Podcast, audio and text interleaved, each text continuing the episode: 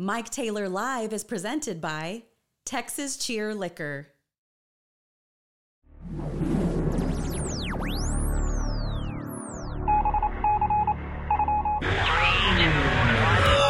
And now, live from Oahu, Mike Taylor.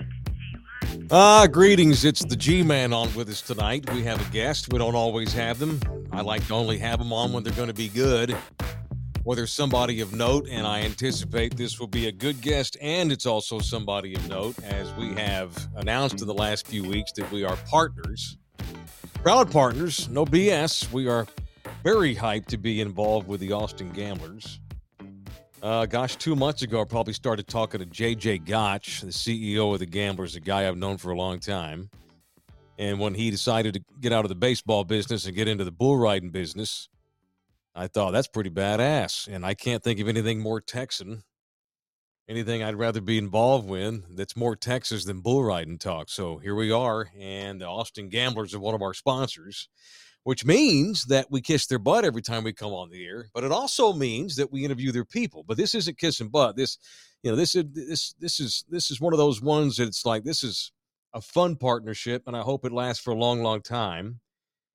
And because we're all kind of doing something new together. I'm getting reacquainted with bull riding. I used to go all the time when I was a kid in Fort Worth at the old Fat, Fat Stock Show back in the day, but I have not been in a long, long time. And now with P B R getting into this team business and Austin getting a team, timing worked out for both of us. So tonight, boys, I've got D G L G and I've got Puma back in the station in San Antonio. We have, I'm assuming, I'm assuming from somewhere in the Austin area, maybe Cedar Park, I'm guessing. It is Michael Gaffney, the head coach of the Austin Gamblers, on with us, who tells us that mostly he's called G or G-Man or both of them. Which one is it? G? It's all about keeping it simple there, Mike. So it would be okay. G or G-Man. Right. Absolutely. Right. Very good. Well, thank you for doing this. I won't keep you too long tonight. Where were you at? You at home? Where you, where you living? Cedar Park, probably, I, I'm guessing? I am home, and we, we were living in Cedar Park. Um, we just moved about two weeks ago into a different house. It actually has an Austin address. So we were in Cedar oh. Park up two weeks ago. So you you were right on both accounts. We okay. moved down here, my wife and son and I, about, well, it'll be a year ago in, in July for him to play uh, soccer. Ah, so, okay. And, and we moved down here exclusively for that. And then oh. uh, one to another, and, and then this kind of fell in my lap, uh, geog- geographically speaking, yeah. um, because the Austin Gamblers being established here by the, the Durbin family, Egon and Abby. So it just, mm-hmm. it worked out great for me. You you were you just happened to be here and thought, well, hell, Gaffney's up the road. Let's call him. That really is kind of how it worked, huh? It's it's absolutely that's what happened. Um, kind of been old and washed up since two thousand four was my last bull at the at the World Finals, and yeah. and ever since that time, I, I moved into the broadcast booth for uh, a number of years until two thousand ten, doing the show on television, being the, the been there, done that guy, the the, the analyst, and, uh, and then moved away from that. My son was two years old, and I've been more or less a, a soccer dad since that time, and uh, and here I am now back in the world of bull riding. So it's great. It's- It's funny you say soccer dad, because I think I was going to, the, the obvious question is, well, are you going to get your kids into bull riding? Well, I guess the answer is no. Hell, soccer can be, now soccer, you may not get gored by a horn, but soccer is no joke. Guys, people get hurt playing soccer, for real. I'm sure you know it, that. It I tell you what, we, we didn't play soccer back in New Mexico growing up. I just, I didn't understand the game. You know, we had yeah. traditional sports, obviously, in southern New Mexico. My dad was a, a fighter pilot in Vietnam and stationed in southern New Mexico in, at Holloman Air Force Base. And, um, again, we had, tra- you know, he was a baseball player out of Iowa. And so I never I never knew the sport of soccer and didn't appreciate it. I figured if yeah. you couldn't hit somebody on a field, then then why why play the game? But right. it is. It's really physical. It's a real sure. thinking man's game. And, and I've got a whole new level and appreciation for the game. All right, well, former world champion rider himself, Mike is, and you said you were in broadcasting for a minute, moved down to the Austin area. So when they, why'd you say yes to coaching? I, is it, it's weird. It's just weird. The team aspect is something I'm completely unfamiliar with till this year. So I, it's not manager. It's not boss man. It's coach. You're the head coach.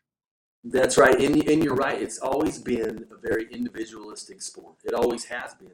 You know, back when I, in my pro days and, and all the other guys, the other coaches, that is, that are doing the other seven teams. I mean, it is. We we went down the road going to rodeos, and then we broke away from the, the traditional P R C A sanctioned rodeos back in the uh, the early nineties and formed the mm-hmm. P B R after a, a sanctioned bull riding out in Arizona. And we started the P B R. It was a pipe dream. And here we are thirty years later, and, and we're having this team concept, which is an absolute um, – it's a fantastic thing because of, I think, you have that camaraderie naturally in the locker room amongst all of us individuals. But yeah. now with that team concept, Mike, you have that um, that group and that responsibility that you really never had before. And so you're responsible to your other teammates. And uh, and I really, truly, and we've seen that. We've, I hate to say dabbled, but the P B R's dabbled in these team-type um, events, uh, namely the Global Cup. We have P B R offices that we've opened in Australia, Mexico, Canada, uh, Brazil.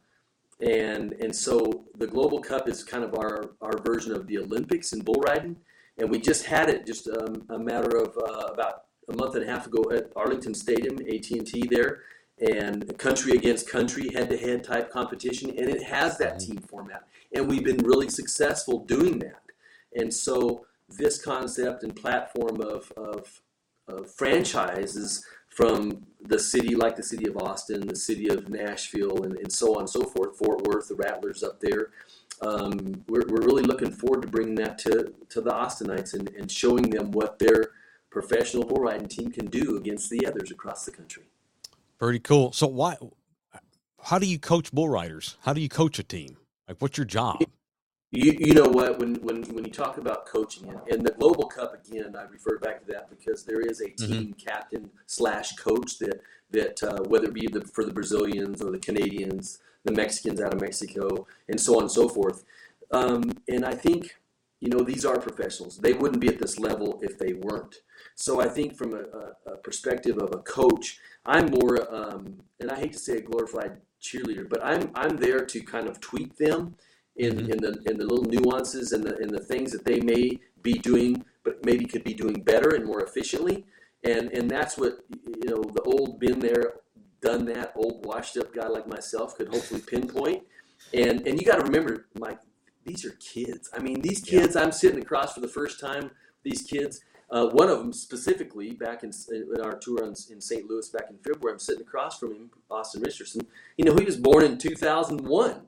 I mean, these guys Gosh. are nineteen, twenty-year-old kids. And, mm-hmm. you know, and being fifty-two years old, I am truly, I'm like a grandfather to them. So, yeah. um, wow.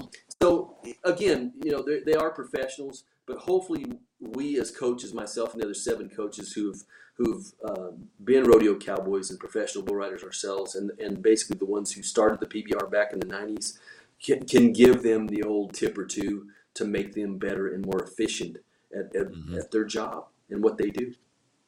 So I have I, I, I used to go all the time. I grew up in Fort Worth, and so we went to the stock yeah. show all the time every sure. year. And sure. I, gosh, just lost track of it. Started, went to college and got into high school and just lost track of rodeo. Uh, I was always aware of it, but so it's been, I'm getting reacquainted with it after, gosh, thirty years, I guess. I couldn't have picked yes. the best time to do it. So I, I so I open up, I start, as soon as I found out that J J was going to get involved with the because he's a buddy of mine, I started getting into it and reading up on it and getting up to speed on the information. When the hell did the Brazilians take over? Forgive my ignorant question. Half, half, the, half the champions are from Brazil. How'd that happen? Well, I, I will tell you this, and, and because of my history and being a big part of that, our first world champion that we crowned in the P B R was a Brazilian and ended up being a three-time world champion, Adriano Moraes. He yeah. was he was the pioneer that came, Mike, from yeah. Brazil, and he was actually my traveling partner, um, and we made it to our last national finals rodeo in nineteen ninety-six. I mean, the man was just a... a beast and an amazing athlete himself. I yeah. mean, to win, he won his third world title, to give you an idea. I mean, this is, these are bulls that I, I can't describe to audience what, what it takes to do this at, at a young age, much less at a, a at thirty and then at mid thirties. He won his third world title when he was thirty-six years old. I mean, I retired at thirty-five and a half, and I will tell you, I was, I was broken and busted. I mean, with all the injuries and the, you know, I just had my first uh, replacement surgery back last January. I mean, I truly am like a new man with it. Wow. But it's, it is such a, and you know enough, you know, going to the stock show in Fort Worth and the other rodeos that you've attended and watched, I mean, it's truly a brutal sport. And, and and the bull riding being, I think, the only standalone event in rodeo, we we have that. We have that allure to the common uh, sports fan because of, you know, you've got one great cowboy athlete and you've got one great animal athlete going head to head, and it is it is it is truly a spectacle, and it's a physical uh, specimen of of each on each party, and it's yeah. it, there's nothing like it. There truly isn't. I was going to ask you. You mentioned you mentioned having replacement surgery. What what did you have? What did you have replaced? A shoulder? Shoulder. I'm sorry. Yes. Yep. Yeah. I was guessing. Yeah. I was guessing. Yep. So you know you know you're going to get banged up and have to deal with injuries probably forever.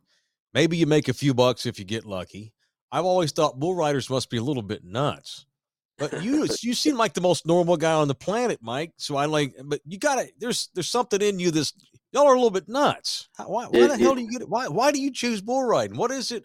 What chemically gets in there the first time you do that where you're like, shit, I'm going to keep doing this? What is yeah, it? Yeah, you know, the only thing that I can attribute to that too is is the, is the love of excitement, and and I don't I never considered myself the old the old adage of of uh, adrenaline junkie. I mean, of course, I loved it. I grew up skiing, and I yeah.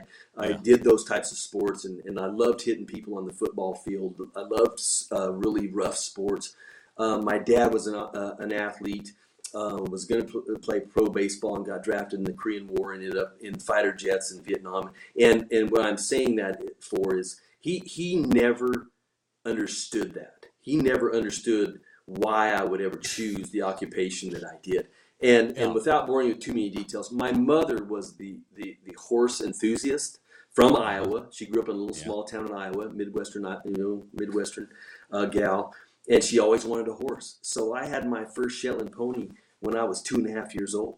Oh, okay. So one thing led to the other um, that, that ended up putting me in that in that rodeo arena at six years old, getting on my first bucking steer. Mm-hmm. So all right. th- and, and that's the evolution for, for me. And then into high school rodeo and then the college rodeo. I, I, I had all my college paid for because I was on a rodeo scholarship in West Texas. And those schools like that are all over the nation, which a lot of people don't know um, yeah. that uh, there are, you know, bodies like that. Universities have rodeo programs, and then in, and then a natural transition in, into the pro ranks. Right. All right. We got. We I mentioned the Brazilians and how prominent they have been for a long, long time. Yeah. Y'all got the number one overall pick the other day, and so here's what we always want to do. This is in all the sports. We always want to say, "Oh my gosh, this new kid, blah blah blah. He's done this in the first five, six, seven, eight years." Oh, Patrick Mahomes, he must be one of the all-time great quarterbacks already. Or, man, this new basketball player, I mean, he's already got to be top twenty. For real, where's this kid Jose? I call him a kid. Jose, where does Jose rank uh, all time? We, or is that even fair to do to him yet? It It is fair to do this to him. And I'll he's that good. It, he, he is truly yeah. that good. And, and you're going to get – I mean, maybe you've researched this. Maybe you have an idea, but a lot mm-hmm. of your fans probably don't or their listeners. This this man is a soccer player from Brazil. Yeah. He was he was heading and ha- always has been an aspiring professional soccer player. At seventeen years old, his dad dabbled apparently in bull riding and, and grew up in the country, and and so he had that in, in his, you know, in his atmosphere, in his background with his father riding bulls. Uh, but at seventeen years old, he decided to put down the soccer ball and his great talent, athleticism that he that he is. And he picked up a bull rope. And in, in those short years between the age of seventeen to now, he's twenty-five years old. I mean, his first year on the P B R tour, tour down in Brazil, he qualified. He won their finals down there. Long story short, here we are uh, just a handful of years later. He's won the world title twice, right? He won our world finals the first time he ever showed up here. That's no easy feat in itself to go and ride five, six, seven straight bulls in a row to our world finals against the best guys in the world. Uh, that type of pressure, that, that type of money up for grabs. Um, and then he wins two titles. He was up for his third this year at Fort Worth at the new Dickies Arena just this last yeah. uh, week, two weekends ago. Yeah. Um, and he'd been out. He'd already been hurt several times this year. Um, caught basically caught up to everybody, Mike. And then he takes a shot in the, into the guts, breaks four ribs that we know of, if not five or six, punctures a lung.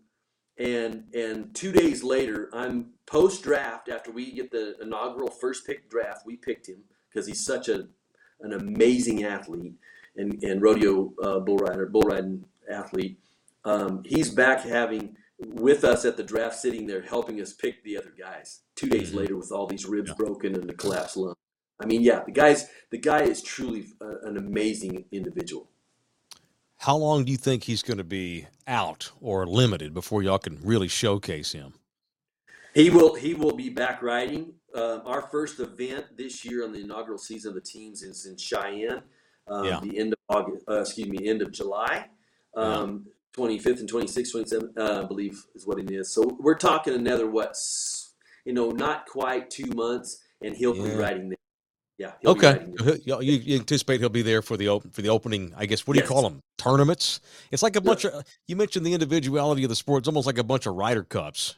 Once it, a month, it, there's a new Ryder it, Cup. Yeah, it, it is. But yeah. what we're calling our games and what, games. what they are is going to be with the eight teams. We're going to head, we're going to have head-to-head competition each of the three nights. So awesome. You have eight teams.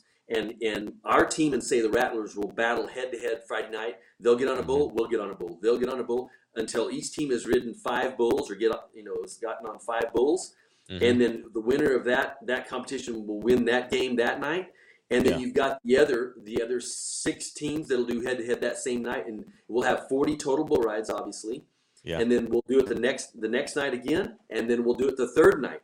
And then the the bonus, what we're calling, if there's any ties with with how many games each team has won, we're going to have a bonus round from from each of the teams to come back to that bonus round on the third day. If there are ties, uh, to break the tie. So it's so damn like exciting. A, I, I can't I, believe you hadn't thought about this before. I'm I'm glad it's here now. This is going to blow up and change this sport, hopefully. It, this it is, is going to get way and, more and popular. Think, it, it will, Mike. And I think, again, it, it, if if people have seen the format with the Global Cup, and I always go back to that because I'm telling you, um, yeah. of course, the, the, the, the stadium A T and T is, is, is, is in itself just a fantastic venue, but to have that event and to, and to do that, we've done that a number of years now. And it really is a, just a, it elevates everybody from a riding perspective to the comp, you know, just the overall allure of our fans. They've really gotten behind it. And it's just, uh, it's truly going to change like you think and like you see, and you knowing this, the sport well enough, it really is going to raise the bar uh, amazingly, I believe. Well, that's awesome. Well, good luck, man. And, uh, I mean, you got big fans in us already, and the event in Austin will be in, what, third week of August is what's in my head, I think. Yeah. That's right. That's right. Looking forward to that. All right, Michael. So that, oh, man, I'd like to have you on again once the season gets rolling. And so I was – I was, how do you at the, forgive my again? Forgive my ignorance. I feel like these all these all these layman questions are appropriate. No, it's, it's how do you determine at the end of the weekend who won the game? You say that like, one more time. Just one team. Like you got all the all the teams show up. Yep. Who won? How do you how do you measure who won and what's a what's a good weekend? We came in third. Is that good? Or I mean, how do I know well, what success looked like with the team? I think from a coach perspective, I'm going in there to, the, to win first. And, and, yeah. and so to kind of reiterate, I mean, I think, you know, after we have those three days of competition, the man and the, the men, the, the team that ends up with the most wins, with yeah. the aggregate win uh, of yeah. all of the, the the three nights, is going to be declared the winner of each game, okay. each game weekend. So, right. uh, and, of course, we've got ten of those. We've got from Cheyenne all the way leading up to – obviously our event there in the end of August and a couple more. And then we'll culminate at the uh, T-Mobile Arena in Las Vegas yeah. uh, there the first part of November for our eleventh and final event of the season to determine the uh, the true champion of teams there in Las Vegas in November. All right, man. Well, good luck. I mean, we got the best guy on the planet. We got a former world champion coach. No pressure, but we expect we expect good things. I know you do no too, pressure, though. No pressure. All I won't right. hold, yeah, it's, uh, hold me. High regard there. We'll we'll try to do our city proud, and I think they'll, like I said, I think they'll enjoy the enjoy the guys. The most humble, uh, amazing athletes. I think our fan fans here in, in town and in Austin will really enjoy this. All right, Michael. Good luck, man. We'll be in touch again. I appreciate it very much. All right, go Gamblers. All right, very good. All right, that's Michael. That's Michael Gaffney, G-Man, the head coach of the Gamblers. Like if you met that guy, I just bumped into that dude somewhere.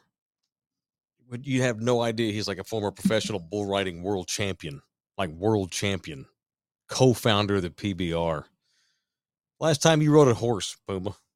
Or any, what time last time you uh, rode a horse? Actually hasn't I know you hadn't that. ridden it's a like, bull. It's been no, God no. Unless the one closest... of you dumbasses had got got dared to jump on one at your grandpa's farm or something. Okay, well, yes, if you count that, yes. I mean, if you count, I bet you won't jump on his ass. Unsanctioned bull riding at my yeah. grandparents' land, then yeah. yes, I've done that before. Now, the last. Uh, Uh, yeah, I mean, without judges. No, uh, it's been it's been three, at least three years. I mean, I've still yeah. got a buddy who he does uh, he does all of the you know downtown, or not all of them. He runs a company that does uh, downtown, you know, Fort Worth, Sundance Square.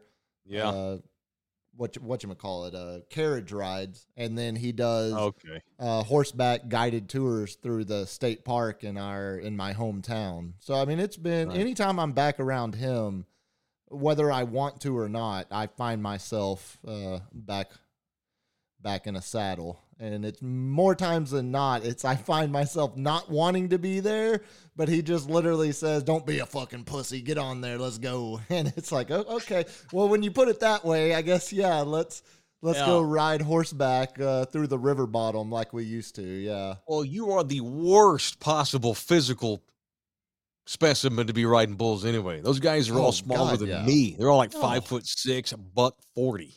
No, like the, the like the greatest bull of, rider of all time. A lot of top I know. heavy. A little bit. You're just too damn long. The greatest rider of all time, if it's not this kid, Jose uh, Lemmy, that they drafted, the Brazilian, is a badass dude by the name of J B. Mauney. J B. Mauney is probably the greatest bull rider in the last thirty years, probably. And he weighs one hundred forty pounds. He's a little bitty dude. Now, he'd whip our asses in a fight, but he's... Okay, speak for I, yourself, I'm tall. little Now, he'd little beat man. your ass. Speak for yourself, little man. He would kick your ass. J B. Mauney would beat your ass. There are few people... I would love to see it happen. There are few people one hundred twenty pounds that could whip forty, my ass. one hundred forty. Oh, he oh, would beat oh, your ass. Oh, I'm sorry. I'm so, those twenty extra pounds are really going to make you know, a lot of difference. I'm, when's the last time you had... We were, when's the last time you took a swing at a man? I think you'd be tired after ten uh, seconds. I think... I think I you'd could, be surprised. I could rope-a-dope you, and you might beat me up in a fight. There's no way we could grapple like in a ring. You'd kill me. I'm really but good at maintaining. I could energy. outrun you. I'd get of you course. tired. Are you sh- really? Yeah, I, I do a lot no, of holding you down. I think, I, I think I'd down. have you huffing and puffing. I do a yeah. lot of holding you down while I... All right, just now I can whip one more. All right, now hold on. Let me take See, a couple that's just it. If, If you get a hold of me, I'm done. That's that's the key. It's to, I'm Correct. like a rooster making you Just run like around like most Rocky chasing a rooster. That weigh less than one hundred forty pounds and less. Yeah, most of those people I can just hold down while I regain energy. No, right, I, so, I, I haven't swung well, on anybody in a while. It's yeah, been, it's that's been, good. It, honestly, it's be been too long. It's been oh, at this point, you don't need to be swinging. It's been on closer nobody. to ten years than zero.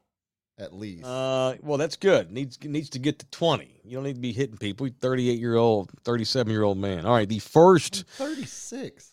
Six. I always forget don't that. Don't make the, me...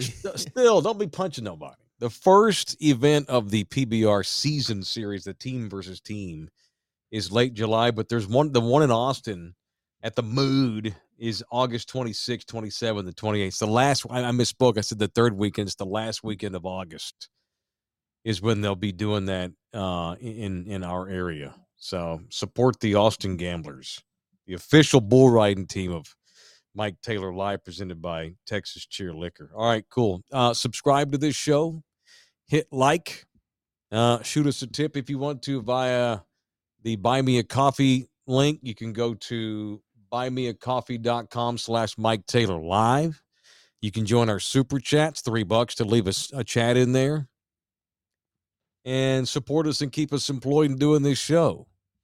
Michael had some audio issues, and D J L G claims it was on his end, not ours, and we're good, right? L G, it wasn't my fault. I didn't yeah, do nothing. It wasn't that way. We got it. Was it was all good. I wish okay. it wasn't bad at all. I wish y'all. I wish everybody could see L G when he has to scramble behind the scenes because it the, was fine. the sheer panic that is just of like, well, look, man, we tested it. It didn't sound like this. Yeah, I don't know what it else was, to do. It was audible. It just had a little background noise to it. That's all. But it was, it was still audible and perfectly fine. We've oh, had I, we've had way worse issues on this show. Oh, oh way worse. Yeah, I mean, we've had we've I, had way worse issues from hosts. I would have stopped it show. if it was that bad. Yeah, so. yeah. Yeah, we there have, have been we times have. where your audio was worse than uh, G-Man's. Yeah, and your video has been yeah, pretty bad at yeah, times, too. It's been pretty solid. Pretty bad. Lately. Well, your asses uh, better get ready, because after Thursday, you won't, you'll be seeing me next to you for quite a while. Oh, yeah. Quite a while. Wait. What kind of reaction? Oh, yeah. Oh, See, what's yeah, more of an ass whip, trying to get me on from the hellscape or having me in the room? Because you always seem to put out my beer. The room is a lot easier to troubleshoot, but, you know. The room's easier to troubleshoot, but the yeah. setup's more difficult. And you never know well, when I'm going to get sick and make everybody sick by sneezing everywhere like last yeah, time. That, yeah, that's true. Because you don't cover your damn mouth when you sneeze. You just, like, blast, like, in my direction. Well, I don't want that shit all over my hand. Go cough into your elbow. Yeah, I mean, get a, so that doesn't work. Like, get a cloth your or mouth, something. Anything. So no, you, don't more, want, no, the, you don't want that shit on your hand, but you want no. it on all of our bodies. Well, the more we all get coronavirus, we the, no, the more we all get coronavirus, I'm probably had it at least twice, oh, the more immune we'll all get to it. So maybe I did oh, yeah. you a favor by making You sound like the dirty bastard at the orgy in the seventies. Look, the more we all get crabs, it won't be a big deal. It'll be fine. Yeah, have a little right. gonorrhea. At some point, everybody will have Everyone's it. Everyone's so gonna it have matter. it. So why are you looking? Why is everybody looking at me? Right. Y'all invited me. Are you are you not satisfied and entertained? Well, you're welcome. You so obviously wanted all eleven inches, so you invited me. You knew what I was stricken uh, with. We're like we're like seven and a half, but good enough. We get we got it. We got it done. I would we think always, a dude that's get getting invited to orgies in the seventies with visible S T Ds was probably working with more than seven and a half. Well, he's obvious. The, the the ugly guy that's there. He's the one that he had. He brings a punch, right? Correct. If you're the ugly dude, you know there's a reason why he got invited, and it's not because of his looks. yeah, and, but then it, then you know the he's, Ron, the, Ron he's Jeremy the wild of the group. card. Yeah, or Ron yeah, Jeremy. Yeah. Then you start yeah, thinking like, well, man, how like like how like. How crazy is this guy? like what? What am I? Like what? Well, how did he get the invite? What are we dealing with here? I mean, Puma's that guy, big, tall, gangly guy, long ass hair. That checks you ever, out. You, you, you keep that Rangers cap on while you're in that in that mood in that moment. I hope you do. Uh, you'd be, be proud of so me. Badass. No, I uh, I went. What? Yeah, no, keep the yeah, Rangers hat yeah, on. Yeah, fucking no. badass. Only if it. Come only on, if it. Oh, oh, I like God. that. Yeah, that's uh, yeah, exact, that's exact. Keep the hat on, and I scream, "Come on now, Spurs!" Literally, I'm co- coming now, Spurs. That's what I scream. Exactly. Have you done yeah. that yet with Steph as a gag? You said you were going to do it many weeks ago. I don't think I you've can't. done it yet. How can I do it now after we literally had listeners? Listeners tell me that they did that oh, themselves. Like I can't do it. Like they, uh, they won out. the gag. Just... The gag is over. They no, they live you're it. the gag. It's your bit. They no, won take, it. Take that back from them. No, we had some listeners tell us the other night at the hangar that he screams out, "Come on now, Spurs!" on occasion in that most intimate of moments. So you need to do that to take the power he, back and roll on it. And let us he all being a, a listener of Correct. the show, not, not, Underdog. not Puma. Yeah. Correct. No, yeah. no, I'm he, trying to. A I'm listener to get, came up right. to you. Right, I'm trying hangar. to get Puma to do it.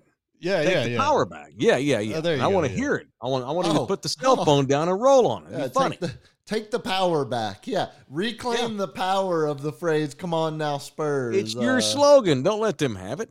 I'm I'm I'm a sharer. I'm more than happy to let them use my catchphrase as they are uh, uh, creating the next generation of Spurs fans. I had quite the moment in an intimate scene the other night myself. I didn't scream out, "Come on now, Spurs," but something funny happened. Just, uh, are you setting us up to tell us more? Or yeah, waiting just... for guesses. No, so I said only know, I li- two fingers, not four. What the hell do you no, think? I- no, I live on the twenty-fifth floor here, right? Beautiful view. Uh-huh. Very romantic. It's Very. It's what makes this apartment. You've not seen it. You've seen it in pictures, probably. You, you've uh, seen photos of the outside you, of my balcony. You face-lived me and uh, turned the camera straight down and gave me a panic attack. Yeah. Yes. I've seen yes. the. I've seen it. So I've got this amazing view here that overlooks Waikiki and Honolulu, downtown Honolulu, and in the background is Diamond Head, the dormant volcano. He's got, got that crooked top because it used to be a cone, right? But thousands of years ago, it blew up, and so now it looks like a half-eaten ice cream cone. It's really cool. Looks like that's my view. Bud Dwyer's head. Pretty much. It looks like what's left over of R. Bud Dwyer.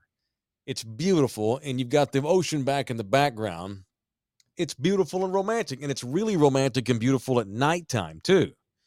So last week, my girlfriend visited, as you know. If you weren't aware of that, my girlfriend came uh, to see me in the hellscape, so to speak. Nina. Okay. Don't be that. Don't be like that. Well, I hope. No, it's a good time. And so we're out here on the balcony smoking a joint now, and drinking some wine, having a great time.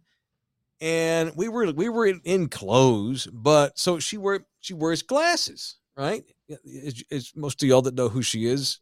She wears these thick black frame glasses, and so we, you know, the moment struck us. It's at night. We're out here on the on the they call them lanais in Hawaii, and you know, just a romantic moment. You know, it's my girlfriend. You know, it's a beautiful moment. So I when she, in Rome. We start we start kissing out here on the lanai, man, you know, with that beautiful scene, and and it's just beautiful. It was romantic. It was awesome. And she had taken her glasses and put them up on top of her head, right? And I got a little bit handsy, you know. I'm a hand talker, and I'm I'm, I'm a hands I'm a handsy guy. These when I'm making out, these hands do things, you know. You know how we do. And dude. I like ran my hand up the back of her head, you know, in that moment. And I forgot it was dark. And so I forgot she had her glasses up on top of her head. Did you launch her glasses? Dude, no. twenty-five fucking stories, no. man. Yeah, not kidding. I, I hit her. What day of the week? Well, thankfully, she brought two pairs. Okay, two that pair. was my next Thank question. God. Okay, okay. Oh, that my was, God. Because like, I didn't know. I was in panic. Be, imagine being in this aesthetically pleasing paradise and Beautiful. not being able to see anything outside of just three inches in front of your eyes. No, we would. I would have taken her the very next morning and gotten taken her to somewhere and gotten glasses or gotten sure, temporary something. contact, something. To, no, I, I I clip her glasses and they go, whoop. I go, wait, where did the, she goes, oh, no, my glasses. I go, oh, shit. And I and it was dark, so I'm like, wait. I'm thinking, surely that it, surely I didn't knock them off the balcony. Surely. Again, twenty-five surely. stories up, man. And I'm looking down like, oh, my God. don't I don't I didn't want to step on them because it was dark on my porch out there. And she's like, I go, I go, surely I didn't knock them off the side. Like, no, no. So she we turned the, turned the light on to the phone, and we're looking and looking, looking. Holy shit. They're not up here. Like, oh. Fuck, I knocked them. They went off the side of the balcony. And so down below us is the pool area. That's it's it's a big pool and concrete with trees and like a grassy patch. A knoll. And I thought, one a knoll, say. sure. And I thought, oh God, I, I'm so she's laughing and I'm feeling like I feel horrible. I've just ruined our intimate moment, you know. Full blown Durham Bulls. Full blown, full blown seventh grader getting to touch titties for the first time. Just whoa, holy whoa, hell! Red alert, Just, man! Red oh. alert, bull! Dude, I hit the fucking mascot. You know, I mean, I. So thank you, Tulsa State Fair Skyride. It's a weird name, but thank you anyway. So I'm like, should we go down there and try to find them? I'm why fuck it, let's just. So I'm like, I wanted to go see what shape they were in. And I thought, I, I thought, well, maybe they, maybe they landed in the grass. It's twenty-five stories up, though. Even if you know? It's grass, I don't think no. they're gonna be. Uh, I mean, so we get on the elevator. She's an angel and is laughing and taking it not, she's not upset in the least. She thought it was funny. She saw the funny in it. Thank God, because I felt awful. Thank God she had another pair. So we get all the way down there, and we're, we walk into the, and the pool area is closed. It closes at eleven. It's probably midnight here. And so when I, I beep us in the pool, we walk in there, and we're and we're walking around. You have to walk around this corner to get over to where the glasses would have fallen underneath my where my apartment is in conjunction with the building. And before we get over there, the fucking security guard busts out of this secret door somewhere. What are you doing? What the? He scared the shit out of me. And I wheeled around, and it's this security guard, and he's got his got his toy cop suit on, his jacket, and his security, and his badge. Got his hat. He's official with his. Got his flashlight. What are you guys doing? I go. Oh, I figured he'd realize that I'm not a kid and I live here. And I go, oh, excuse me. No, I her glasses fell off the balcony. And he, he's like, he gave us, he, I could tell on his face, he's thinking bullshit. He thought we were just two drunks raiding the pool late at night to have fun in the pool, right? Because it's closed. I wasn't going to get in the pool. It's freezing ass cold at that time of night. And I go, no, no. He's like, he goes, what apartment do you live in? I'm like, I'm in twenty-five oh seven. He's like, what's your name? You shouldn't have even told him any of that. You should have said, it doesn't goddamn matter. I well, told you I I'm coming down here. I told him reason. I live here. My girlfriend's glasses fell off the balcony. I live on the top floor. You should, yeah, and, and I don't and want some psychopath rent-a-cop knowing exactly which unit it is. I'm down here. I pay yeah, rent. I I'm looking for a set of no. glasses. I didn't want to be an asshole. I've got Nina's with me, you know. She'd only been there like a two day. I'm just trying to be, keep it cool. And I was stoned and fucking drunk too. So I'm, you know, oh, that's even trying more, to keep it together. Even more trying to keep it together. To be an asshole. No, trying to keep no. it together. Nah. So he follows us, and I'm like, I could tell he was like telling he wanted us to stop. I'm like, I wasn't gonna stop. Fuck you. I needed to prove to him that I wasn't lying by looking for these glasses. And so we kept walking around the corner, and he follows us around the corner.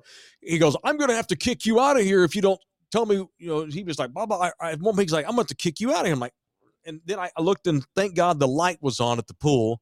And I look up on the knoll, the grassy knoll, and there were the glasses. So I beeline over there to the glasses. And just to show him, see, I'm not lying. I'm not some twenty-year-old punk kid. I didn't sneak into the premises. I fucking pay a lot of money to live here. They really did fall off the balcony. What is what was I? I'm not going to come look for the glasses.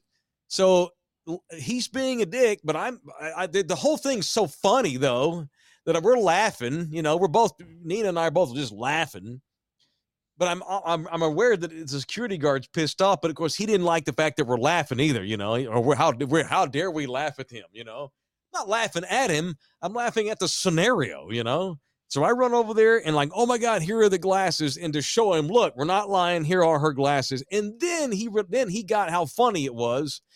And he actually chuckled a little bit. Thank God. And he was like, now what apartment do you live in again? I'm like, dude, I live in twenty-five oh seven.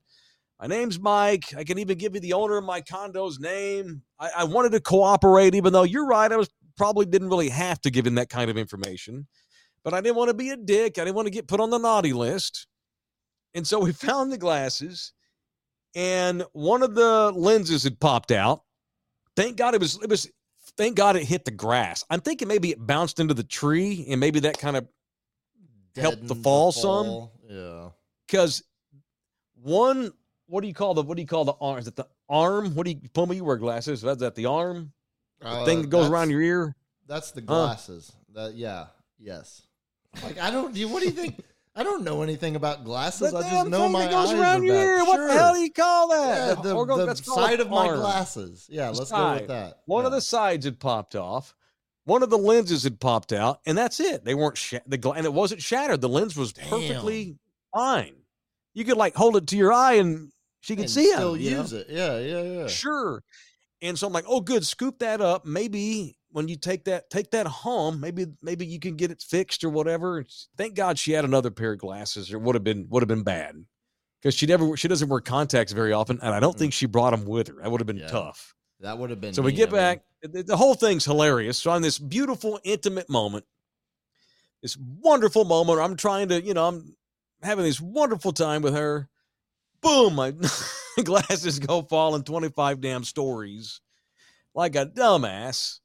God, I feel like a dumbass. Thank God she took it so she, I'm, I'm, she had the other pair, which, but still, she took it so well and wasn't upset. She realized it was just a funny accident in the throes of passion out here in front of the moonlight, in front of the throes volcano. Of passion. It was a you moment bl- of passion. You blaming it on the volcano now? If there, no, well, it was, if there hadn't been a fucking I lost volcano in front of me, I would have been able to control my hands. I mean, it's, it's just too romantic. I couldn't just, take it. I got too handsy. It's a, it's the geography. It's not me. Everybody yeah, knows I'm, like, I'm a sucker for romantic geography, God. topography. Well, and then she's gonna. Uh, she she went today. She's back home, and she went today, and they couldn't fix them, but they. Are, they are going to replace him, the exact same kind that she wears all the time in a lot of her own videos on Beating G's Man. Those black rim glasses, they look great on her. They're going to replace them, and she had a warranty, thank God. You get one, apparently her deal she had, you get one freebie if you have an accident. And I was going to pay for them because I felt bad. But so, long story short, everything worked out great. She's going to get a free pair just like that one and should probably have them in a week or less. So it worked out well. I need to check. I need to check into my eye insurance policy on replacements. Why? This, you have, well, you having issues? Yeah. I mean, like a couple months ago, this set just had a body land on its face and it got all kinds of bent to the side. Wait a minute. Hey, okay. Got, no, that sounds you like you had your own no, romantic just, just, mistake. No, no, no, you can't no, put that no, out there. No, fuck fine. that. You can't put that. It's no, I want to know. It's exactly no. what it sounds like. No, for more, here's the that, Puma. No, no, there's no more. There's no more whatsoever. It's just that. These, if you can tell, they're a little crooked. Uh, you know, like oh, that's, that's fucking great. Oh, just put a little tape that? in the center. Yeah. So Why don't you take your right you take off so, your glasses when so you're bathing? I, I had my well. It was a surprise from behind the couch that somebody might or might not have uh, realized I was still wearing my glasses, and it was Whoa. just oh, boom. Just, oh, she just, just plopped over on you. Pretty much, brother. Pretty much. And okay, okay. You and my thought off. was immediately like, "Holy fuck, my glasses!" And I pull them off, and they're all kinds of, you know, what a crooked. nerd sex moment. Oh, we're gonna fuck. Oh, watch out for my glasses. Correct. Yeah. Correct. Yeah. That was exactly how that. That's fantastic. God yeah, Almighty. Yeah. yeah. Uh, I need to God, check my I'm, insurance policy. I might. Yeah, yeah, yeah. If you might be able to get a replacement. Well, she said she just got this pair in August, so it hadn't been a year, so she had, they were under warranty. You need to check your warranty, homie. I was about to say, I think mine, uh, I should, yeah, yeah, I need to check that. Okay. Do yeah, you not been... have a backup pair? Like, what if those got busted right now? Would you be screwed? That's, I'm going to take that as a yes. Yeah, I mean, you need to get I'm, a backup I, pair, I got, man. Okay, I, okay. I, I have I, I have a backup pair, but they only have one arm, as you described. So it's oh, more what, like what, a. What did like a body a, fall on those two? Well, no, those those might or might have uh, got not gotten set on at a lake party. Uh, oh a couple, God! A couple of years ago. A couple of years ago, God, such a procrastinator. I'm just thankful those things didn't bust all over the concrete or fall in the pool. They just, the, the blow was softened, but they still couldn't save. I guess it wouldn't have mattered. They're going to replace them. So that worked out all great. Speaking of pools, I just got off the phone with George from J M Pool and Spa. Renewing for another go round. They love us hard. Good we love dude. them back. You ain't lived till you gotten a good dude on Mike Taylor Live from Puma. J M Pool and Spa, swimming pool and spa specialists. Long time they've been doing pool business here in this area. They will take care of your pool for you. It's fun to have a pool. It's a pain in the ass when something goes wrong, or it's a pain in the ass to keep it up. These boys will do it for you. Monthly service. They do spas too. The official pool and spa company of Mike Taylor Live is J M Pool and Spa. All right, boys, what are y'all doing? What's going on in your lives? I know I I we, we I did this show twice last week, the radio show I was not around for. And so it's nice to be back doing radio today on iHeart.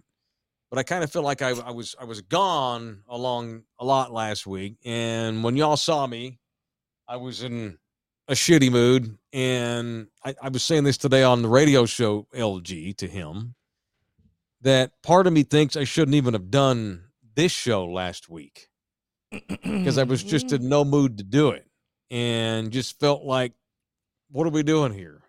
You know, especially last Tuesday, the day of the shooting.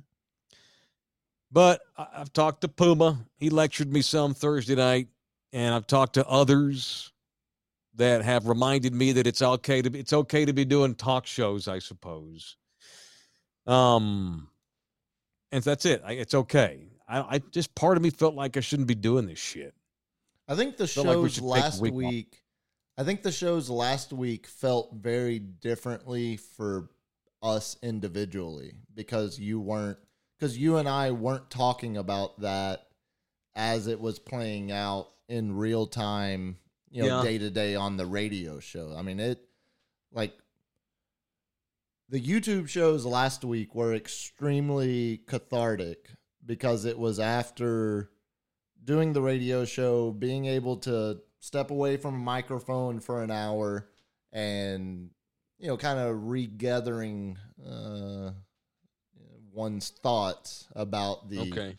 events of, you know, what a, because it was, I mean, Tuesday, you know, a week ago today was the actual event, but then every day after that, there's been some other, you know, storyline or detail or, you know, new report or something else that is just, uh, you know, snowballed off of the original event. And so being, yeah, you know, getting, getting to, uh, getting to actually, you know, get on here and vent versus trying to still do, I mean, I, I'll, I'll, to, to, peel the curtain back, as you say, you know, talking about talking about the prospect of the Spurs signing De, uh, DeAndre Ayton last Wednesday, less than twenty-four yeah. hours after the shooting in Uvalde, was extremely challenging and draining, and not having Steph, you know, Steph was traveling all last week.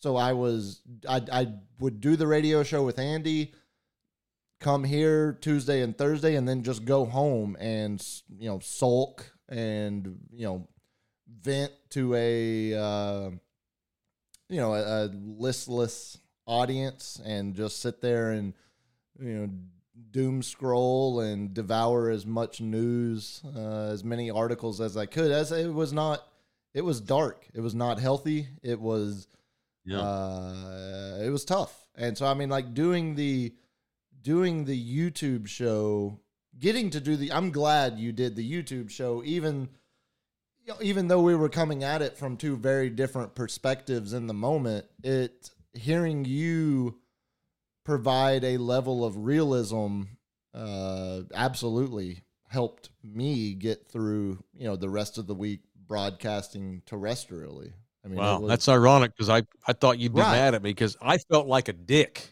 No, it was with my but, approach last week. I felt shitty about it. But it's not wrong. And that's the unfortunate thing, is your perspective is correct. That's the most that's the that's the shit of all of this. That that's no one cares enough. Correct. Correct. Yeah. Correct. Yeah. Yeah. And and hearing so, you well hearing you you know uh, lay that out in an educated manner without sounding, you didn't come across as apathetic. You came across as a pragmatist, or not even pragmatist, but just a realist, I should say. Like you were, you were voicing the expected outcome after the events that took place. And I was voicing a idealistic outcome. And I and wish one of those. I want yours to be. I, w- I want yours to play I want out. Mine you're, to be. I out. want mine to be right too. But yours is right based on all the evidence we have been been able to gather over the you know twenty, twenty-three years since Columbine. I mean, it's it's it's it's it's impossible to argue against your accuracy in feeling that way, because that's the society that has. That's the influences of the society that you have been influenced by. Well, and it sucks to have a defeatist attitude and a give up attitude and an acceptance of defeat. Um, but And the other thing is that I was also reacting. Here's here's the weird scenario that I was dealing with. I was not doom scrolling. I was not glued to the T V all day long because I was on vacation from the radio show. Nina was here with me all week. And so I'm we're hanging out in paradise all day. I didn't have to do any radio shows. The kids were still in school. And so she and I were able to just, I, I, I was away from not just Uvalde, but all the world. I didn't, I was just away. I was on escape mode. I went hiking in, on a mountain. I, I went climbing walls that are under ocean water half the year that recede this time of the year. I was checking out beautiful lighthouses. I was with my girlfriend in bathing suits at beaches. We swam in a, in a fucking uh, waterfall. And so on Tuesday and Thursday, after spending all day in paradise, not having to worry about that or think about it, sit down, oh yeah, sit down and do your YouTube show, and now get, try to get back into the shooting and try to gather some thoughts. And so my thoughts, without having any of the information, really, because I was kind of ignorant to the information. I didn't give a shit about the information, by the way. All I knew was that a bunch of babies got slaughtered. I didn't give a fuck about the, the cops took forever, or th- this chief did this, or Biden said that, or the N R A's doing this, or, or, or this is what Abbott said. All I knew is that a bunch of babies got murdered. That's all I had to react to, you know, and, and having gone through the death of a friend of mine in a mass shooting, having gone through Sutherland Springs and Santa Fe and all the others, and watching all those and going down wormholes in those instances, because I was not on vacation and swimming in water holes or, or waterfalls. I was able to, like, I, I processed it all day long before I did radio shows those days. Last week, I had no time to process, and I was simply reacting to, oh, of course there was a mass shooting and no one gives a fuck. So let's talk about the Spurs and who they're, who they're going to sign in free agency. And I came off like a dick. I don't, I didn't mean to do that, but I was giving you my real feelings um, last week. The bottom line is this will happen again and again and again and again, and that's who we are and that's what we do. That's it. Now, that doesn't mean that I'm any less mad. It doesn't mean that I wish it would stop. It doesn't mean that I want to do whatever we have to do as a society to prevent this from happening, knowing that I'm in the minority of voters, because most voters are not, most voters in Texas do not want to do anything necessary to end school shootings. They just don't. The majority of the voters in the state of Texas, no, no voter in, in the state of Texas wants this to happen, but the majority of the voters in the state of Texas don't want to do whatever it takes to prevent it from happening. Okay. That is where I admit defeat. That's why I know we'll have more of these, and that's why I came off as I hope, hopefully not apathetic, but just accepting. It is what it is. You know, I've got two ten-year-old twins who finished up there last week of fourth grade, the exact same age as the kids in, in Uvalde were. And so I'm not apathetic. I'm just, I'm just, I just, I, I'm, I don't want to go through wormholes anymore. I'm tired of it. And I, and I want to, I don't want to do that. I mean, I have an outlet. I have two talk shows now. I'm obligated to come on and give my take. And I had to be re-reminded of that yesterday, uh, this week and this weekend from people that I care about a great deal, that care about me, and reminded me that it's okay to do shows. It's okay to get angry. It's okay to give an opinion. It's okay to express what you think you would like to see happen, even though you don't think a lot's going to happen to change it. It's frustrating, but if I'm going to come on here and start doing talk shows, I can't come on here and be a pussy and avoid the news, no matter how bad it might get. So that's where I am this week, a week on. Another thing is, is I, I try out, I also wanted to see, I wanted to wait for as much information to come out as we could. Reacting Tuesday was tough because everything was, so-and-so reports this, and apparently this happened, and this teacher propped open a door. Oh, wait, no, she didn't. Oh, they waited forty-five minutes to go in. Oh, he was killed by Border Patrol. Oh, no, I just I wanted to let all that come out so I don't overreact and say the wrong thing and take advantage of my outlet by saying the wrong thing all I knew last Tuesday was a bunch of babies got murdered, and I'm beyond tired of it, and there's not a goddamn thing I can do about it. That's why I think I came off a bit harsh, bottom line harsh last week, and looking back on that, that was a bit of a mistake. I shouldn't have done that. So I I, I, I should have handled that better, but that, that's my perspective, and that's the reason why I came off the way I did last week. So it's been a week. Um, I don't know. What are my takes? I don't know. I, I, that's it. I think what I said earlier, none of us want this to happen, but most of us that vote don't want to do whatever it takes to prevent it from happening. And that's unfortunate, but that's the way it is. And that's the way it's going to be.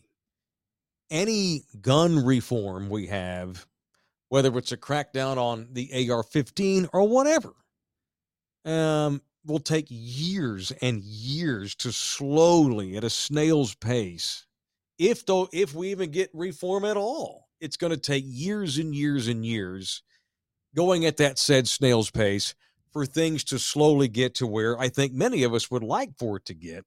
It's just, it's going to take so long.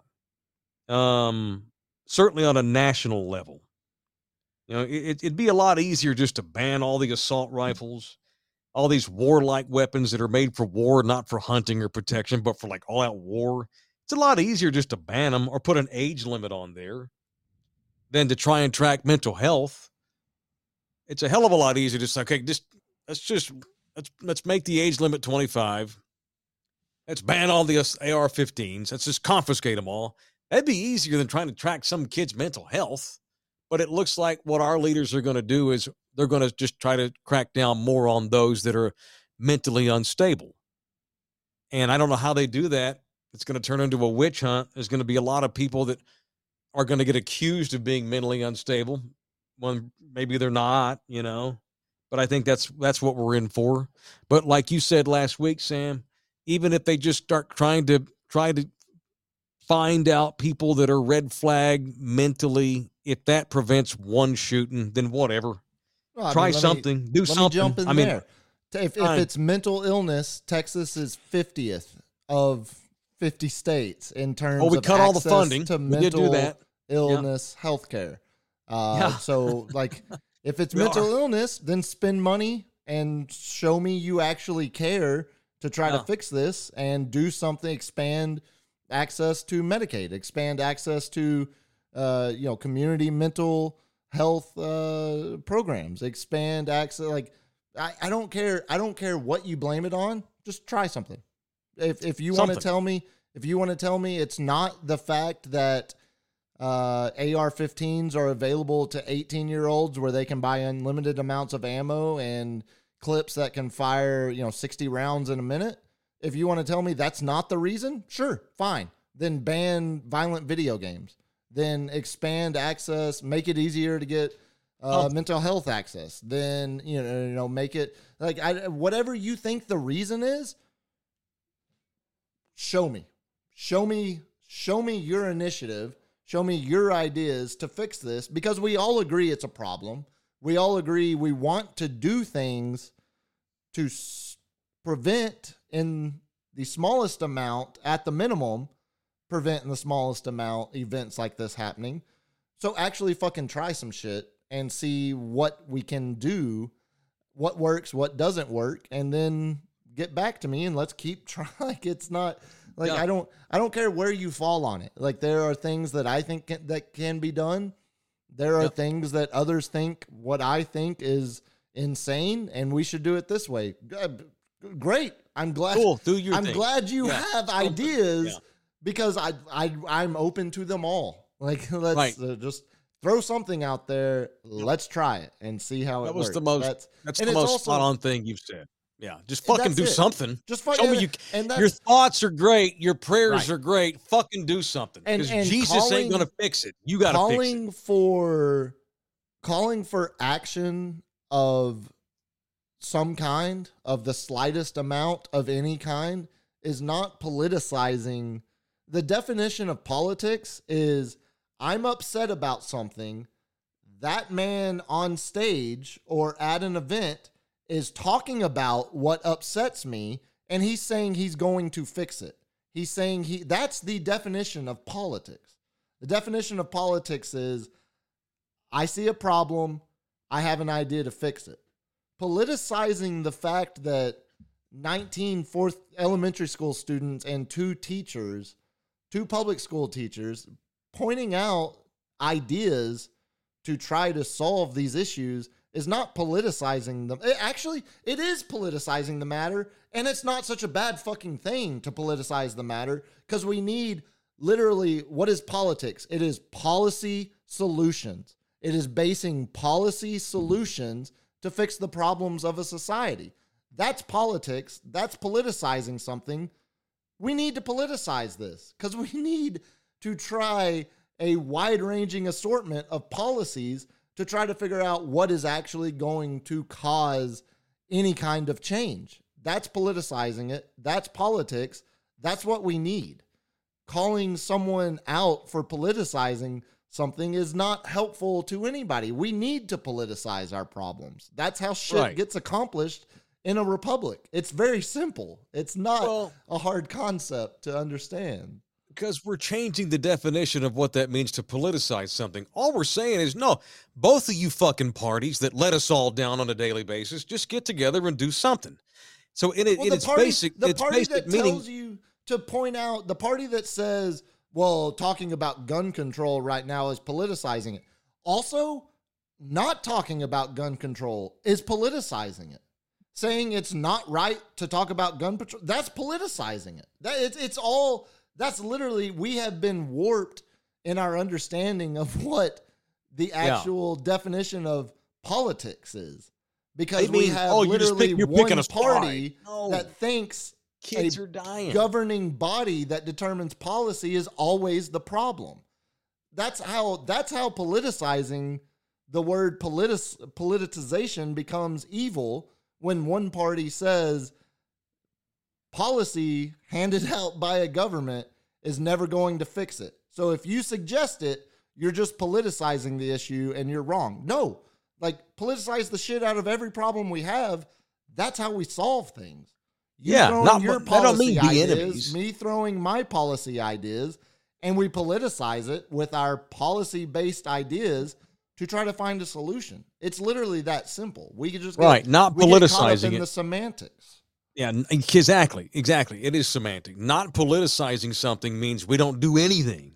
Correct. We can, no, we. No, who gives a fuck if it's the Republicans or the Democrats that come up with the solutions? If one party and the, if the Republicans came up with the fucking cure for cancer, it'd probably get met with um with hesitation, and, and vice versa, by the way, because sure. everybody they both want to sure. just eat each other and win a hundred to nothing. There's no compromise, and we all get fucked, and our kids get shot, and that's bullshit. It's I not a political this, issue. It's, it's not a humanitarian crisis. There is a human there, there's a humanitarian crisis going on. And no one gives a fuck enough to do anything about it. So therefore, just do something. Whatever. It's not both sides. It's not both sides being the problem, though, when one side says not all oh. options are on the table. Right. I know.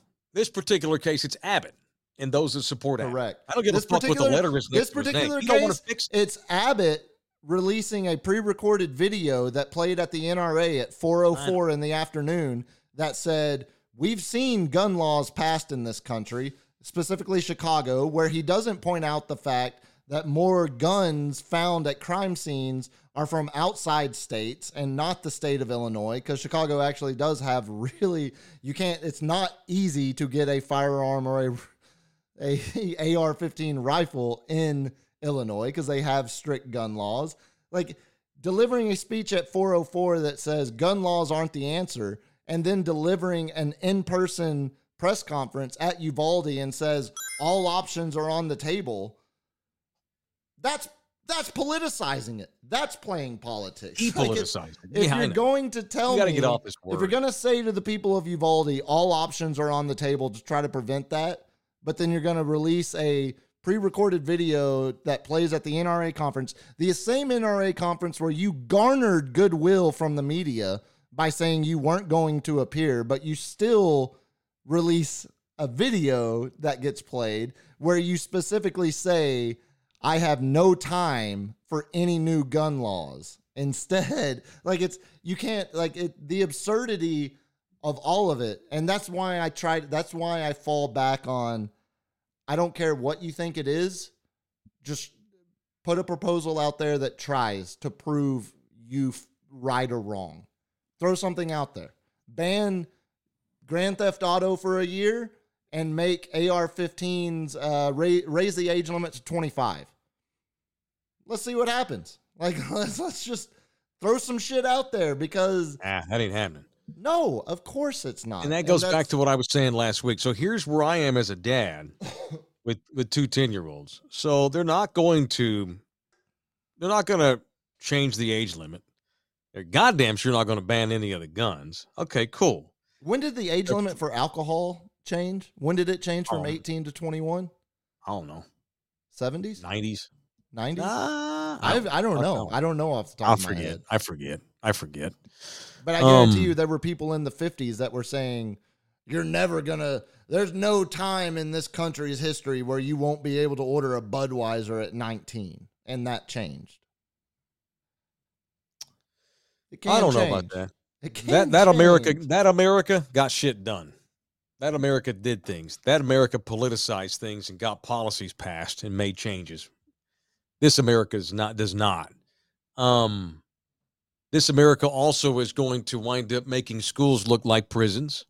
And as a father, if that's your solution, that's fine. Like, going back to what you've said, and I agree with you. Just do something.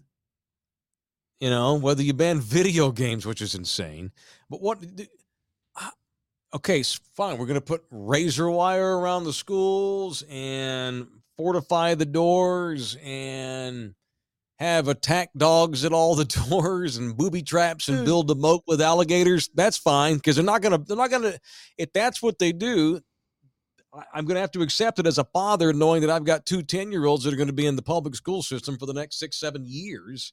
Fine, make turn the prison, turn the schools into goddamn prisons. If that's all you're gonna do, I'll take it. Because, like you said, at least it's something. It's something. Don't let anybody in there. Parents can't even go in. It's the teachers and the administration and your kid. If you want to see your kid, you got to face light him. We'll bring little Johnny out past the past the fortified door with the bulletproof windows and the razor wire at three thirty when he's out of school. You'll see him then. If that's their solution, that's what they're going to do. That's fine. And, As a and that's still, that's all, like, we're not going to do anything else, but sort of, we're going to crack down on poor people that have depression issues or bipolar disease. And we're going to turn our schools into prisons, probably, is what's going to happen. And, well, and that's turn if it's schools, that versus nothing, Puma, I'll take it as a father. That's fine. Turn the schools into prison while also giving people like my mom, a thirty, damn near thirty-year-long elementary school teacher. Can't do that. Give her weapons. Give her guns. Give my Surely mom guns not. to defend.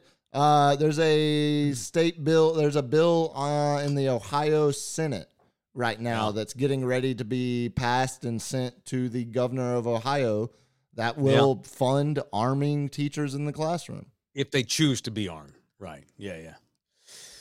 That's all I got on it. I'm with you. The, the, I'm, I'm where you are next, what you said last week and today. I want, I want, I want Just everything to be tried. I want everything to be tried so we can put to bed the false straw man arguments of, oh, it's well, porn. That. Or it's marijuana, or it's violent video games, or it's violent movies, or it's rap music, or it's whatever whatever it is now. Or it's we're teaching, oh, or the same teachers that we hate for teaching woke C R T in our elementary school, we got to check whatever book they're giving to our students, but also here's a fucking Glock to stop a school shooter.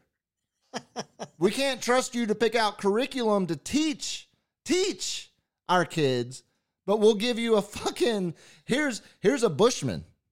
Here's a thirty aught six. Here's an A R fifteen. Protect these kids while we berate you and tell you how shitty and awful you are for turning our kids into this woke indoctrination clinic that is the American public school system. But oh yeah, here's here's a here's a twelve gauge. Protect the classroom. Well, we're, we can argue about curriculum later. Right now, what's gonna what they're gonna do fast, and Abbott will try to get something fast tracked because he's got an election coming up. He's gonna fortify. I don't know what I don't know. What, what are they going to do? Bulletproof doors on the school? Uh, Uvalde bulletproof spent, glass? Uvalde spent seventy percent of a state fund that was uh, doled out to them to harden the school last year. Forty well, percent of their city budget. It needs a, it needs a giant forty percent of their wall. City budget is police force. Need a steel sure, wall. Yeah, it. Tell me. Uh, let's harden it some more. Harden it, it needs some to more. Look like it needs to look like Bear County Jail. No, I, every teacher should be up to their fucking ass in alligators, just trying to cross the moat to get into the school sure. every day. If that's what you think will fix it, try it. Spend the money, find the budget. That's what they're going to try do. It. Just enough of this. Enough of these fake. Empty, hollow statements about everything being on the table. If you're going to tell the community of Uvalde, the same community that you do a speech highlighting the violence that happens there, and instead of immediately traveling there last Tuesday night, instead you travel to East Texas to go to a fundraiser, then go to Uvalde, and then you tell the people of Uvalde, everything is on the table, we're going to do everything we can to try to prevent these types of events happening. And then you tell, uh, again, uh, a, a fundraiser in East Texas, yeah, we ain't trying everything. Trust me, y'all. You're hearing it from me. I'm just telling these poor suckers that are going through the most traumatic thing they'll ever experience in their life. I'm just telling them shit they're going to want to hear to make themselves feel better. I don't actually mean any of it. And I don't actually consider bringing everything onto the table to try, try to prevent this. So just so y'all know, I'm just humoring them so all of us can still protect our power and status. Yeah, yeah, that right. Those well, are we know that's what he's that doing. We, of course it is. You get mad at that. I'm not mad at that. Greg Abbott's doing Greg Abbott things. Texas Monthly had a real good piece on him. Really was a, was a bit of a biography, maybe last month or the month before. Going back to his days when he was running track at Duncanville High when he's fifteen, sixteen years old. Abbott has always, and ever since he became a judge, it really it was since the accident when the tree fell on him. Now we're getting into a, a character evaluation, I guess. When that tree fell on him and severed his spine, he decided, okay, I can't walk. I'm paralyzed from the waist down. The things that I can do, I'm going to do the fuck out of those things. And that happens with a lot of people that have, that get hurt and have disabilities. Okay. What can I do? Okay. I'm going to do that times ten. And one of the things he really decided there was he wanted to be in power.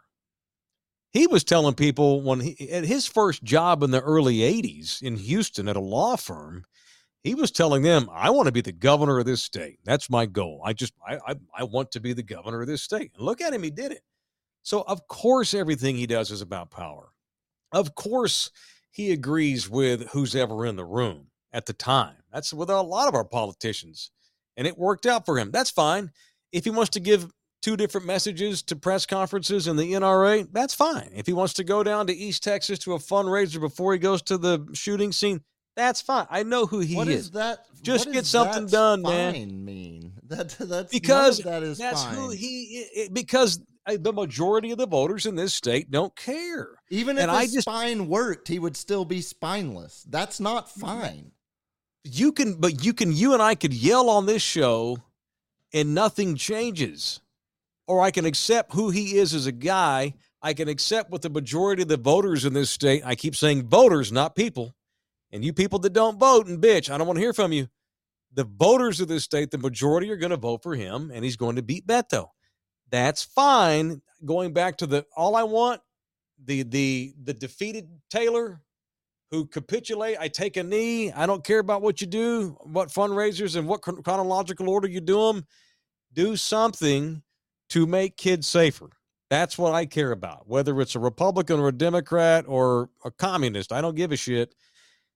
Make me as a father feel better about sending my kids into a public school every day.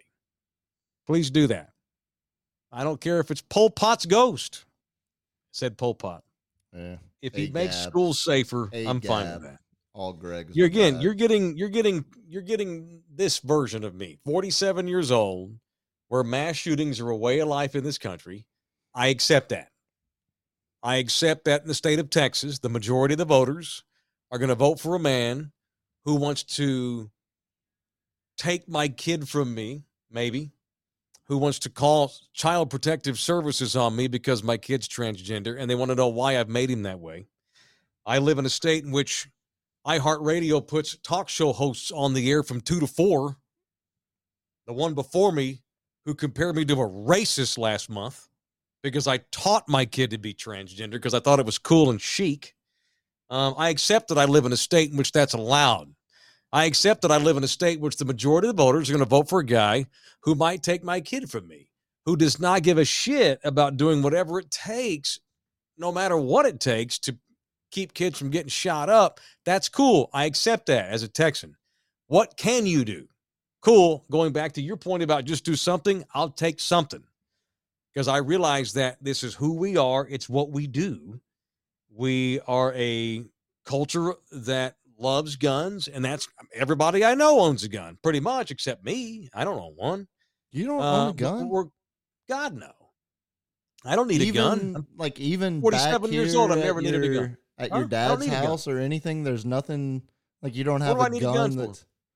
I don't know. I mean, I've had I, twenty addresses in ten years. I've never had a burglary. I have six of them. What do you think Why? I need one for? I don't know. I, I, I born and raised in Texas, dude. This is, now this is a personal been, thing now. It's been handed down, or it's been, oh, I thought you would enjoy a gun I, as a birthday okay. present. Or uh, you have a like high-powered assault rifle that's built for combat and war?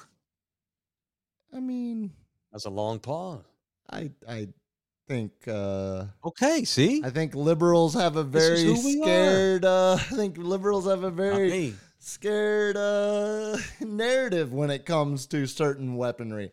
No, I I don't I I don't own I don't own an A R fifteen. Okay. I But lots I do a, and we're not yeah. going to take them off the street. They're going to be out there. That's great. I that's fine. I only have I have to live in the but real why world, not? Man. We it wasn't it wasn't you fight that battle ago, and get back to me. It wasn't twenty less than twenty years ago we still had a ban on high artillery or, or yeah, high uh, closing capacity that door, weaponry. Closed it forever.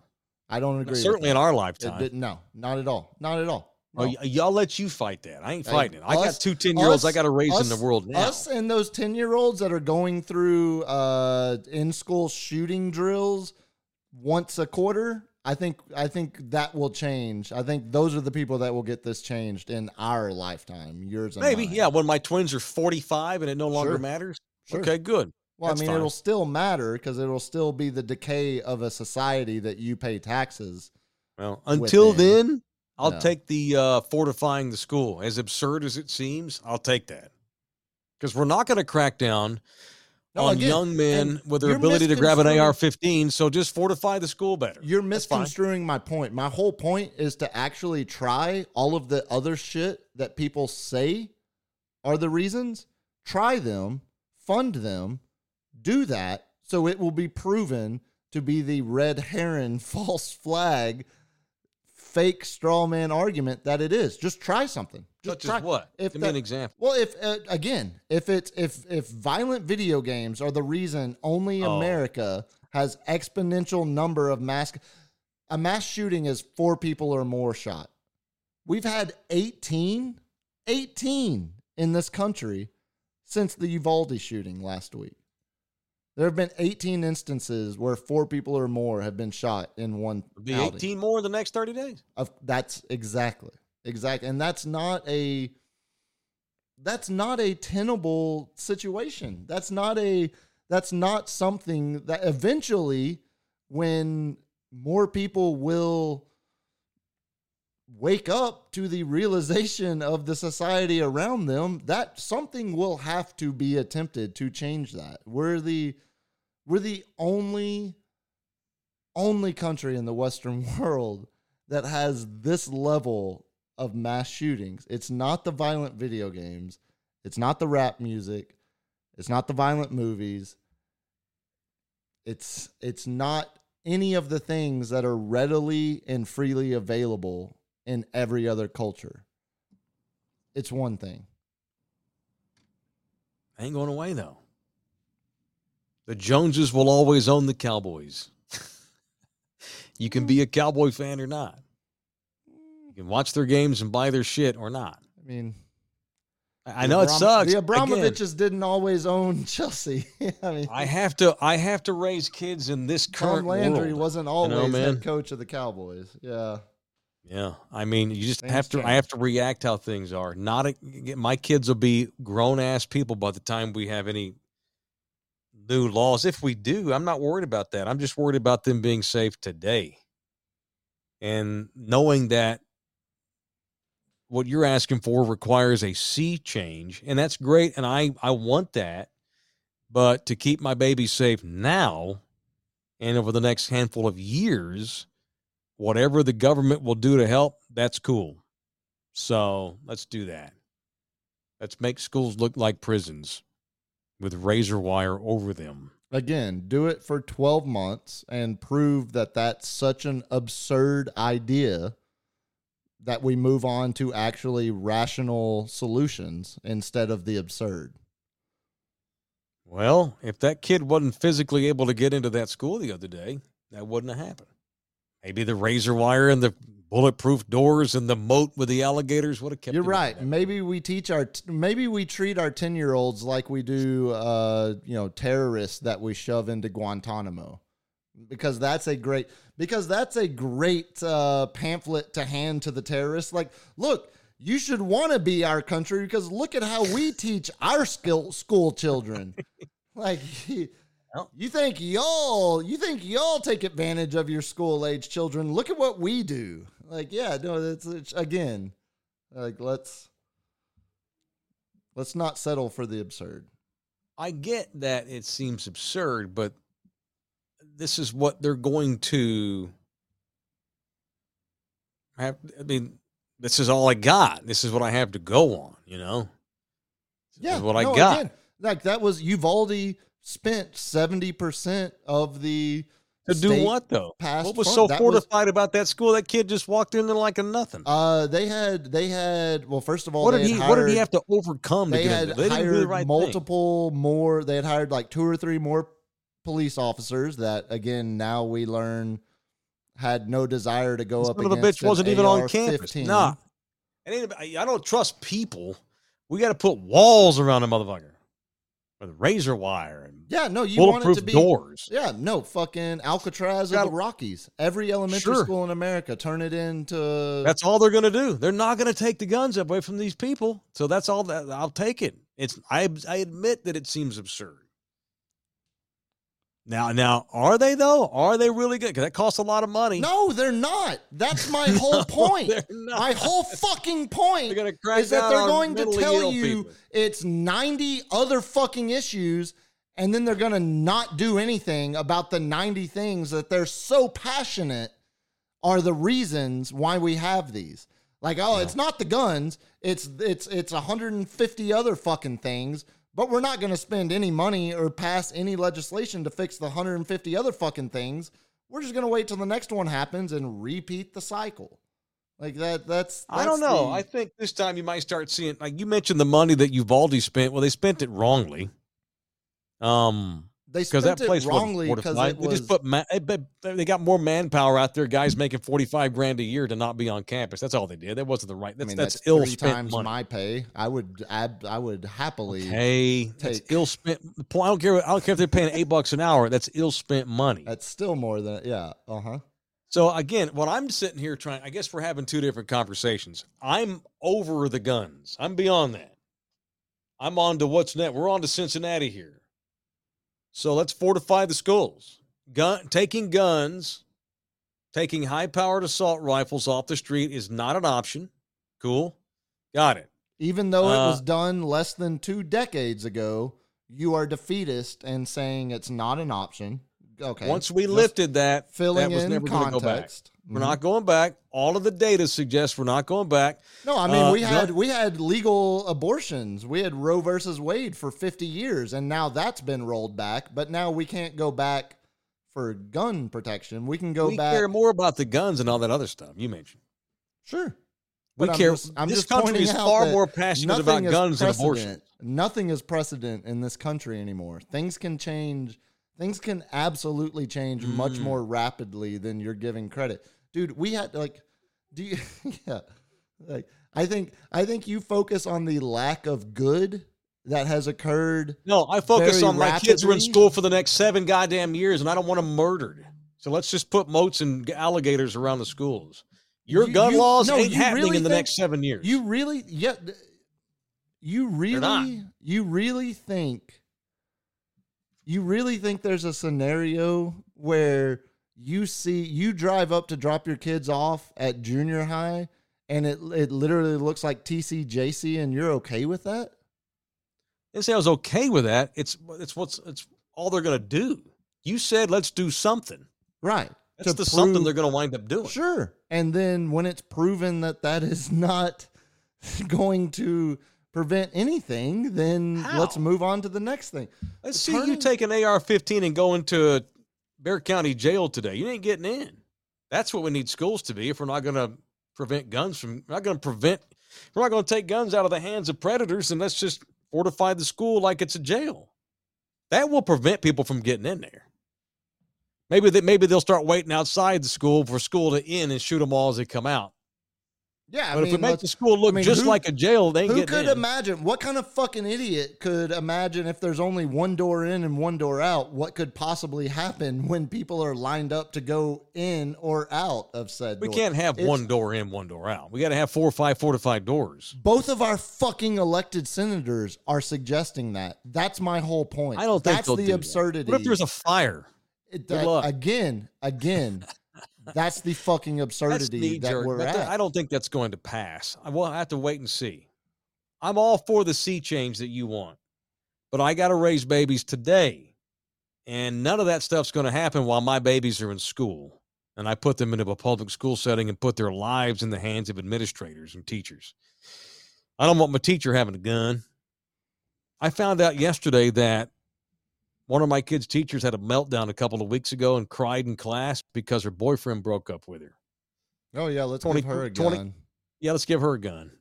twenty-three-year-old kid out of college. No, God, not the solution. All I can think of right now, honest to God, I mean, I know you think maybe I'm being hyperbolic. I don't want to put guns in the hands of teachers. I just make the goddamn, I don't want to put one door. We got to have four or five fortified doors. It needs to look like the state capital of Austin. Let's Every single schools, school across America needs to look like the state capital of Austin. Do you understand? Do you hear how absurd that needs is? To. It's not absurd. What's absurd is to do nothing. Your gun laws are not going to happen. So I got to go on the real reality and of I'm the saying absurdity. Do that. I'm saying do that. Okay, cool. But I'm also saying if you want every single elementary school across the entirety of rural America, not except okay, that's what needs to be done. It's the royal you, the universal you.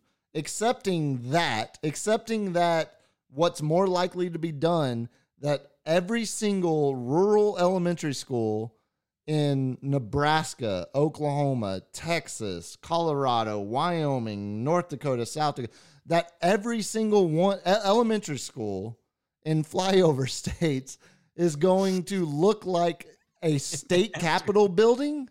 I'd have to. That's absurd. We can all agree on that. That's, but that doesn't mean we don't do it. And that's my whole point. Try it. Do it. Find the money to okay, fund then that. What are you? What are you? What are you bargaining? I should let's because, just move on to the next topic. No, it's not an argument as much as it is. You're pointing out the absurdity. I Correct. I agree with you, but it's Correct. all we're going to do. We're not going we're not going to take the guns out of the fucking hands of the eighteen year old kids. And I'm telling you, so let's that, do something else. I'm telling you, that's less absurd than what you're suggesting. I guess is my point. Is well, like, you're suggesting is less realistic. Sure. What you're what you're suggesting sure. is unrealistic. Yes. A hundred percent. Actually, no. What am I saying? No. Less than two decades ago. Less than two decades ago, that was the reality I lived under. I just think it's that once they realistic. once it's they once they opened that can of worms and ended that, that was it. That was it for good. Right. And in nineteen seventy-three, once they opened the can of worms to give women legal free or legal rights to abortions, they opened the can of worms, and it was it was done for good. It could never be relitigated. It could never be reapproached. It was established. No, we've okay. Well, maybe in fifty years then.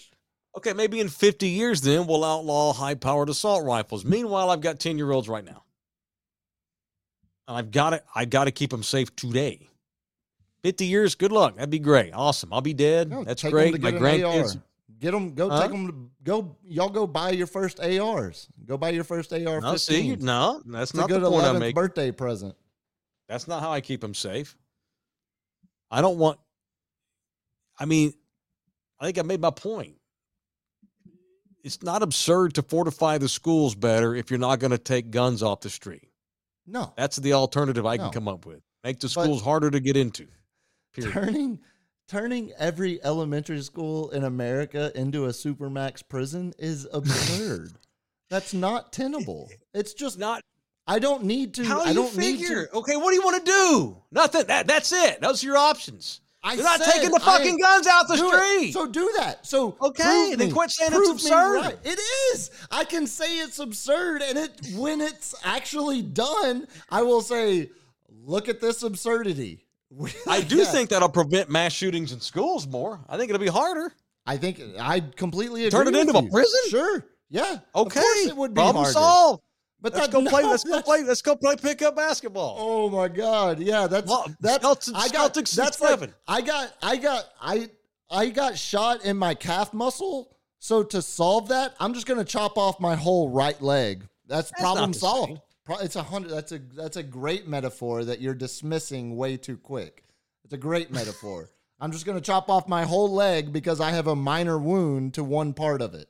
Well, then now we're just going to turn it. It's a supermax prison. It's not a school anymore. We're locked down. Give me your prints. Show me your I Ds when you walk in. Hope you don't get Oz'd in the library. Yeah. like You it's, can bitch about it. I'm not saying I'm for it. And I'm just saying that that's my idea for an alternative if we're not going to do anything about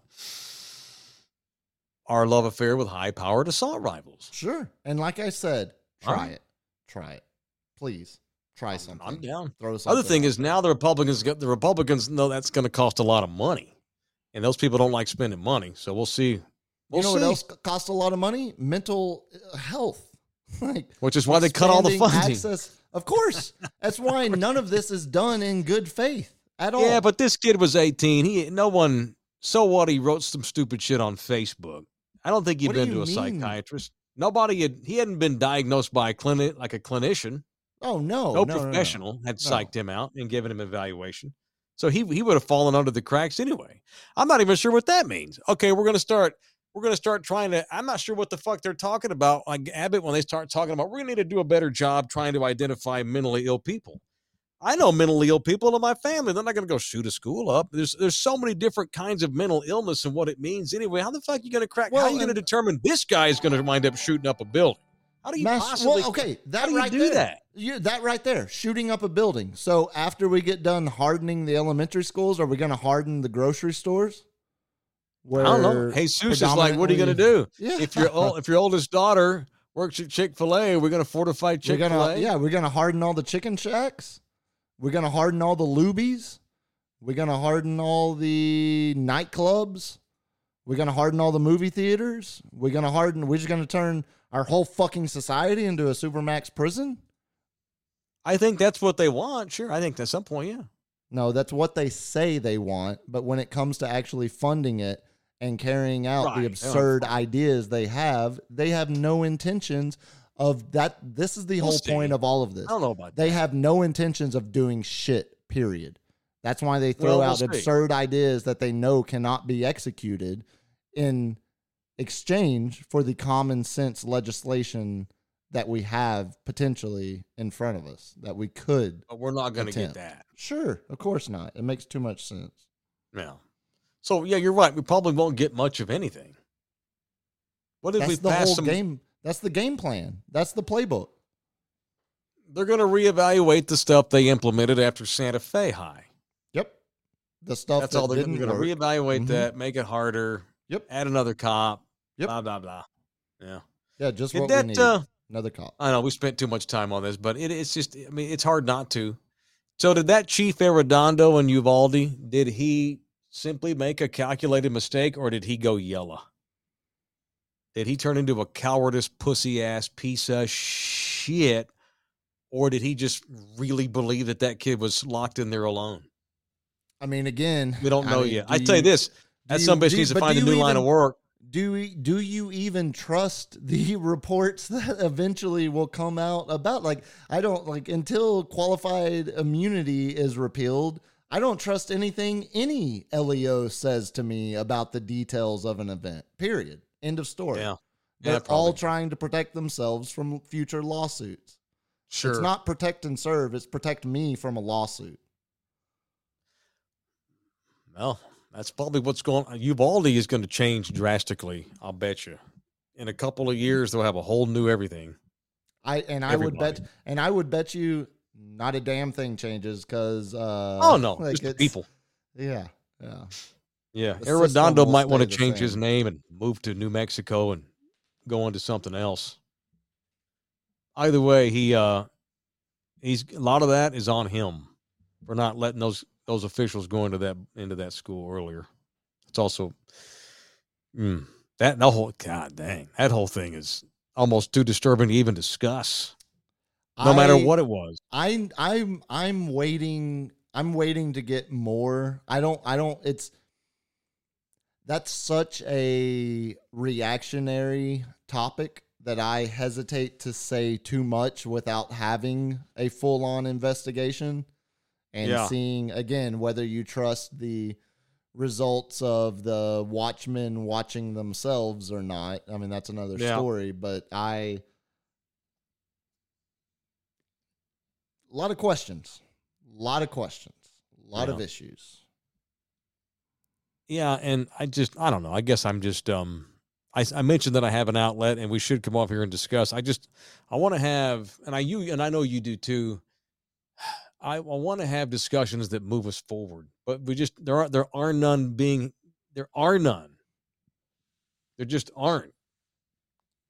Well, the discussions that lead us forward are discussions. What What's pop, what gets something done? What can uh, you and again, I talk about I think that's going to make any difference? I think discussions that lead us forward are me saying, these are the things I think are an issue. Another party saying, these are the things I think are an issue. And all of us collectively agreeing when we say everything's on the table, that means we try everything. I mean, that means like that. I, I think that's very idealistic, but I also think it starts with one proposal and then turns into another idea. And like, I, I don't think there are, I, I'm just not resigned to the idea that this is our perpetual future in, in, in store for us. I, I don't think, again, I mean, uh, a country that can put a man on the moon with technology that literally is a fraction of what I have in my cell phone in my pocket, it's the same country that can do things if we actually care to prevent events like this from recurring. It's, it's, well, we need to get these, we need to get pretty much everybody currently in political power out. Yeah. Certainly everybody that's over a certain age, you know, I hate to throw the boomers under the bus, but y'all no, failed, y'all fucked up. No. Gen X don't Congress, give a shit. Congress has a twenty percent approval rating, but a ninety-four percent re-election rating. That's a fucking problem. That's on the society. That's on No, voters. It's not. It's on the system. Mm. That it's on okay. the system that we all agree to collectively use to govern ourselves. It's over the fact that people that determine their own precincts of power can draw the lines to determine such precincts of power. It's the fact that we have let ourselves be gerrymandered into this partisan polarization that we now find ourselves in. That's on us. I mean, well, then that, fix it.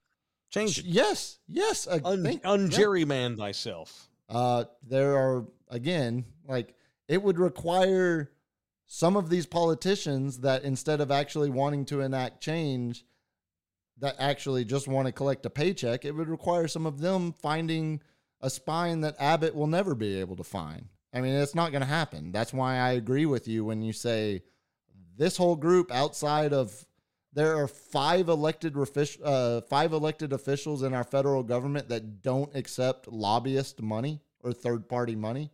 That's insane.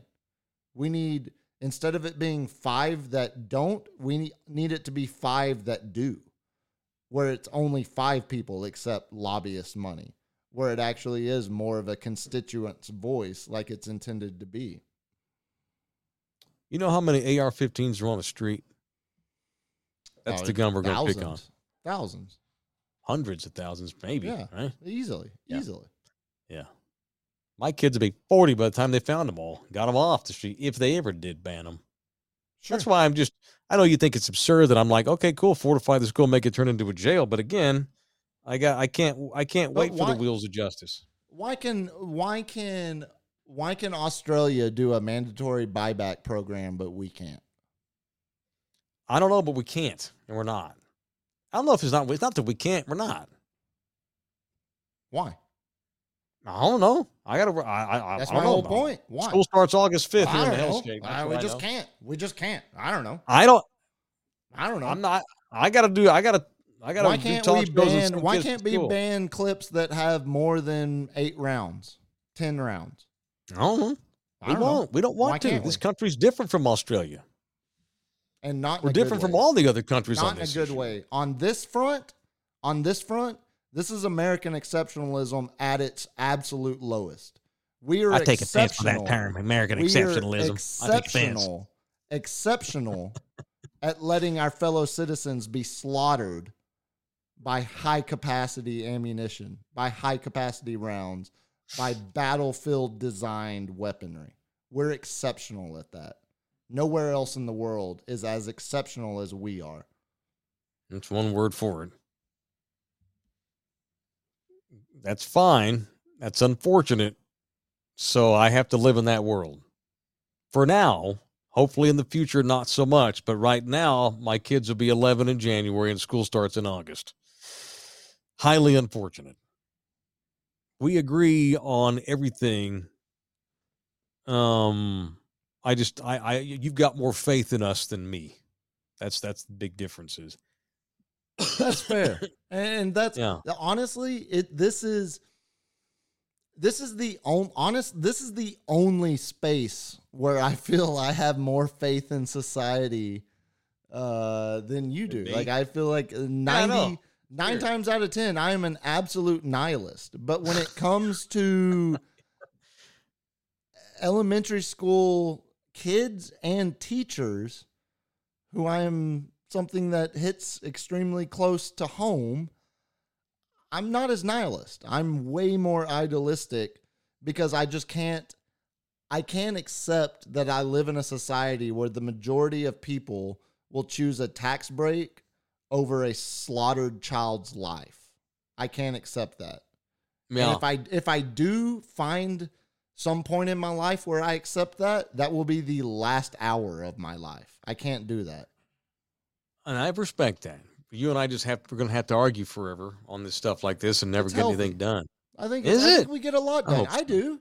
All right. I think we, I think we both verbalize the perspectives we hold. I think we articulate them well. I mean, I think it's, I heard somebody go ahead. No, I was just saying, I don't think there's, it's not like you and I are going to create the policy that saves lives here, but we're having the conversations that absolutely every American is having with friends, family, and coworkers over the last seven days.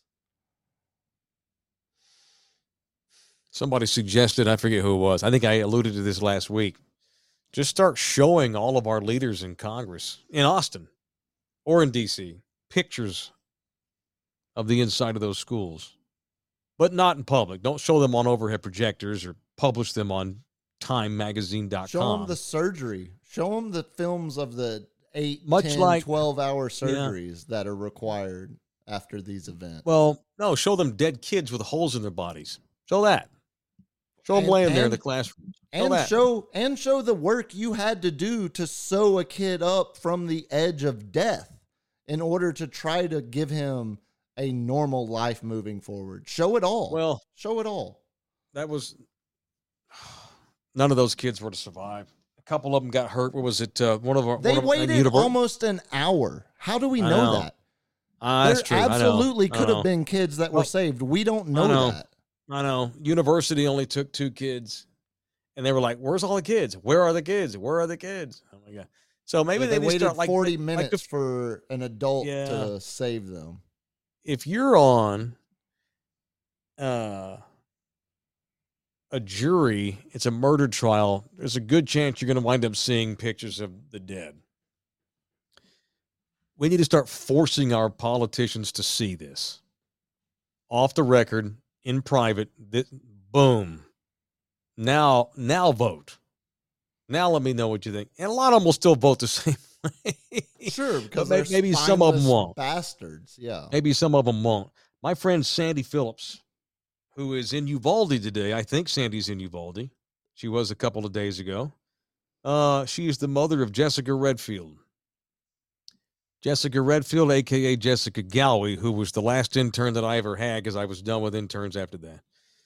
Uh, Jessie went to Denver. She was working on her television broadcast career. She had just gotten a gig working for the Colorado Avalanche, doing stuff with, with hockey, and was interning at a T V station. I think she was still interning at the time, and got murdered in Aurora, Colorado, outside of Denver, where I'm flying Saturday night with my twins. Um... They're in the showing of The Dark Knight, that kid that went in there and, and killed a bunch of people in the theater in Denver. Sandy, because they won't show pictures, tells people. This is the mother. Because Sandy got to read the autopsy report of Jesse. And I'm only going to say this because Sandy says it all the time in public. And it's shocking, but it's it's it's like where we are. It's like you motherfuckers have to see, I'm talking about the politicians, you motherfuckers have to see video and pictures, I guess, to make it real to you, where you actually give a shit about dead kids. Sandy loves to tell the story. Doesn't love to tell the story, but she chooses to tell the story, not for shock value, but for realistic value. Jesse was shot in the forehead. She had a four-inch hole in the side of her face, and her brains leaked out of the hole. That is what they discovered when they went in there that night in that theater. My friend Jessica Gowie, laying there with a four-inch hole in the in the for, her forehead, and all the things in her skull had leaked out onto the floor. Sandy tells that story. If they start showing these pictures to these people, it might change their opinion. It's unfortunate that college-educated people that have high-power um, positions that help run and make policy in this country need to be told that or seen that, but apparently they do. And so I'm for that, too. I'm for the fortification of the schools. I guess that, that's the take I've got tonight. And I realize the absurdity of that. I do. But it's what I'm, I'm, I'm for that for now. I'm for making our schools look like jailhouses. And I'm also for these motherfuckers having to see the pictures. And I know, man, I don't, now, of course, parents probably don't. I can understand, but it's a, it's a humanitarian crisis. This is not a political issue. You know, I got interviewed earlier today by a reporter from Time Magazine um, on parents who make the decision to leave states where they've cracked down on transgender families. And I told that reporter, and I brought up Uvalde talking to her, that we, we've demonized the word. You're politicizing, like Puma and I talked about earlier. I don't, I, if that's fine, if we're going to demonize that word, let's not use it. It's not a political, it's a, it, it's not a political problem. It is a humanitarian crisis. The safety of America is in doubt. What do we, when we justify going to war with another country, what what is the phrase that we have to prove? Like when Congress approves to go to war, the, what is it? The public, I don't know. What do they say, Puma? Yeah, I mean, what the, is the phrase? Yeah, I mean, I national security is at national stake. Security national at stake. security. Yeah, correct. This is how we justify bombing other countries and people. It's how we justify moving troops into Somalia last month. National security. Wouldn't you think we're we're way more threatened by? We're way more threatened here in our own goddamn country than anything that might go down in Somalia.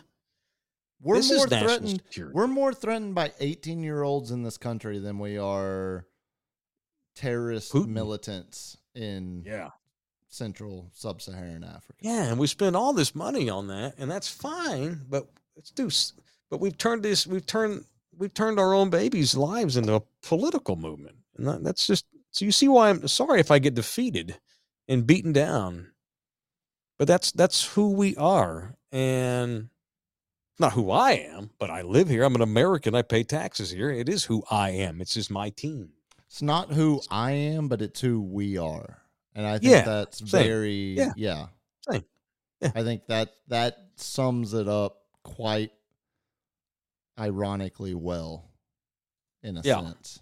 I'm a member of a very dysfunctional family in some ways. Now, I don't want to move to Somalia. I don't want to move to any other country, but I accept that my family's dysfunctional this way and that way.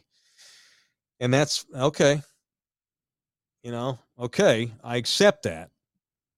What do I need to do to try to deter the death of my own children or myself or people that I care about, knowing that it's dysfunctional and that's all I can go on? That's, that's all I got on it. I got no answers. I got nothing. I'm just going to, I just want people to help me, help me as a parent, um, that I didn't vote for. Um, that's cool. The majority of, I'll go back to what I said two hours ago almost. The majority of the voters in the state of Texas are not willing to do whatever it takes to prevent our children from being slaughtered. That's fine. I accept that in the interim. And the interim may mean ten more years or fifty. For now, I have to raise kids now. I have to protect them now. I got to protect my own kids now. Or it could so, mean... Or it could mean five months, just for the cool. record. Okay. You want to throw out, it could mean ten years. Yeah. I'll throw out, it could mean five months. Okay. And I hope you're right. That's it. That's all I got. Should we check the sack, L G? Is L G alive? He checks out. And I, I, you notice I know he doesn't wade fine? into these hot button social issues nearly as much. If we're talking... You know, okay. who were you fingering at the drive-through theater and junior high? He's got he's got all kinds of additions to add to the. He, he well, started. G's a bit of a globalist too. Um, I don't want I don't want to speak for the man. I just think L G's a man. He's a traveling man. He's a man who's been all over the world. His perspective is a bit different. You know, I don't know so, what to do. I can't. So I can't make people. Seen, He's seen oh. all the other countries that don't have the epidemic of uh, civilian on civilian gun crime at mass casualty right. yeah, he's, numbers. He's been to authoritarian countries where the government. And you know what doesn't happen there? He's been to cities where you can't spit yeah. without going to jail. You know what doesn't happen there? Civilians killing other civilians in mass casualty events. I you know. know what also? You know what you're describing and the way you want our public ele- our public education systems to look like? Authoritarian fascist dictatorship government. Okay. So again, let's not yeah. let's not crack fun or point fingers at the authoritarian governments when the solution. You call me were, fascist, Mike, all the time. I do. I'm not, for a good I'm reason. Not. For a good reason. Yes. I just we, don't want my, I don't. I just don't want my children murdered. That's all. I don't give a fuck what the government is. I'm good. I'm good with all the crackdown. I don't want my babies murdered. Yeah, be fascist as fuck. Just. Protect my kids. Give a fuck. I don't give a fuck how authoritarian we got to get. I don't give a shit how. Give me huh? fascist A F on a shirt. Somebody make that, please.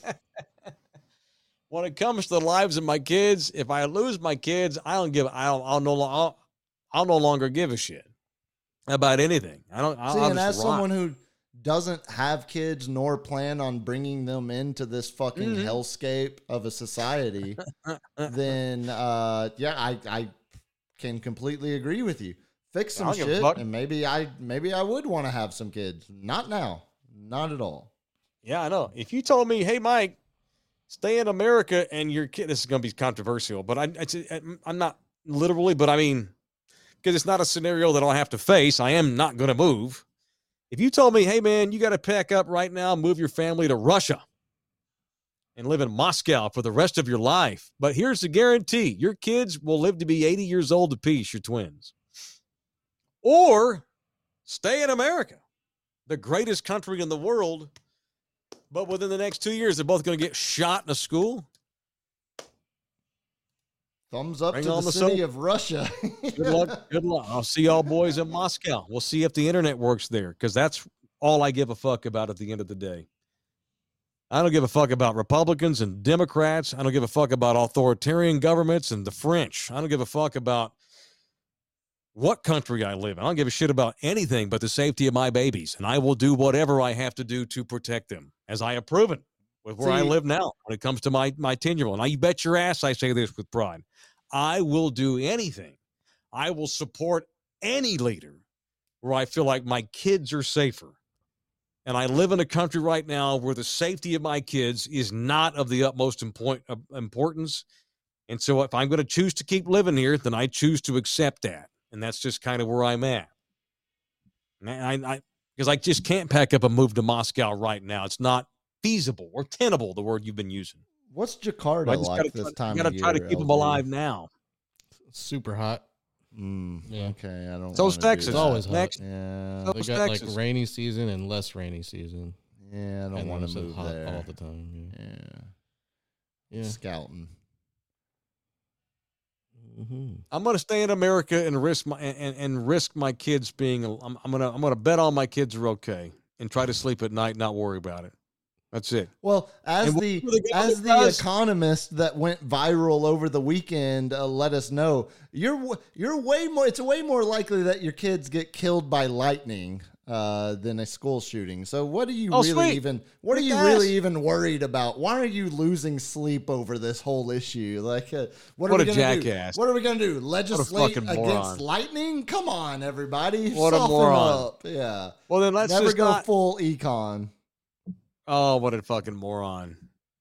Well, then what do we have to do? Economists only see the world in numbers to begin with. And right. that's, like I said, nine I times out of ten. I guarantee he doesn't have a murdered kid either. That is this nihilist economist at heart. Like, I am, nine times out of ten, I am a cold, calculated, data-crunching nihilist. And you can turn public, that argument against that economist, then. Are, You can turn that argument around on that economist. Then why should anybody have a gun? Because it's all happenstance anyway. Correct. It's all figures oh, and data. Yes, it's all it's correct. all coincidence. Yep. Yeah. Fuck it's, that asshole. It's the beauty of uh it's the beauty of academia. Let's look at our let's look at Taylor Sack, shall we? Brought to you by Mail, motherfucker. Ah, yes. Texas Cheerlicker, big deal again this weekend coming up, or this week on the second. What's that, Thursday? The second? Uh, yeah. Yes, sir. Texas Cheerlicker number four on Palo Alto Road and thirty-five next to Walmart's Father's Day bottle engraving hookup. This is, again, it's on Palo Alto Road and thirty-five near the Walmart. It's Texas Cheerlicker number four. If you buy a bottle of either Gentleman Jack, uh, Woodford Reserve, Jack Daniel's Single Barrel, or Herradura Tequila, have the bottle engraved at no charge. Great idea for Father's Day, which I think is coming up pretty soon, is it? Since it is in the summer. So, again, that's this Thursday from five to eight p.m.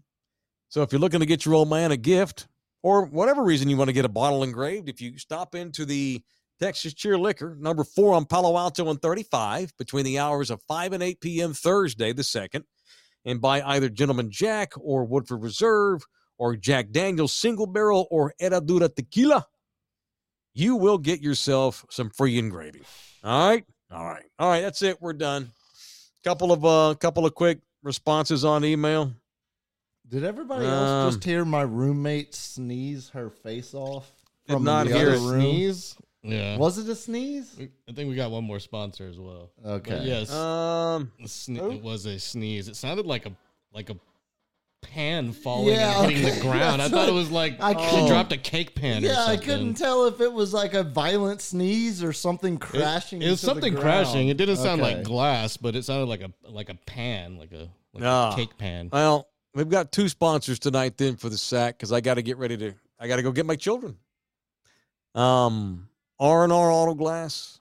Can't think of a better place to get your glass fixed if you're have a car that needs, that has damage, whether it's Um, whether it's been in an auto accident or vandalism or just roadside damage, R and R Auto Glass is the only place to get glass fixed in a car. I'm going to end on this because we've been on the air for two hours tonight. On Family Guy tonight, you'll never, you, you'll be shocked to know what it was about. The theme of Family Guy tonight. after Peter half-heartedly makes a promise to a helpful dolphin played by Ricky Gervais, the dolphin moves to quahog.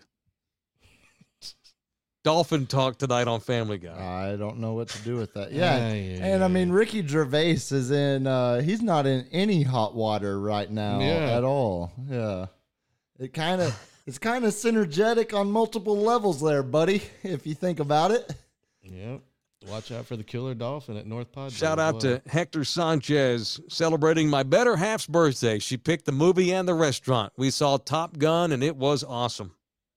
Shout out, dude. Hell yeah. Happy birthday. Happy birthday to your wife, Hector. Love Hector. He's a member of our barbecue committee. Great, dude.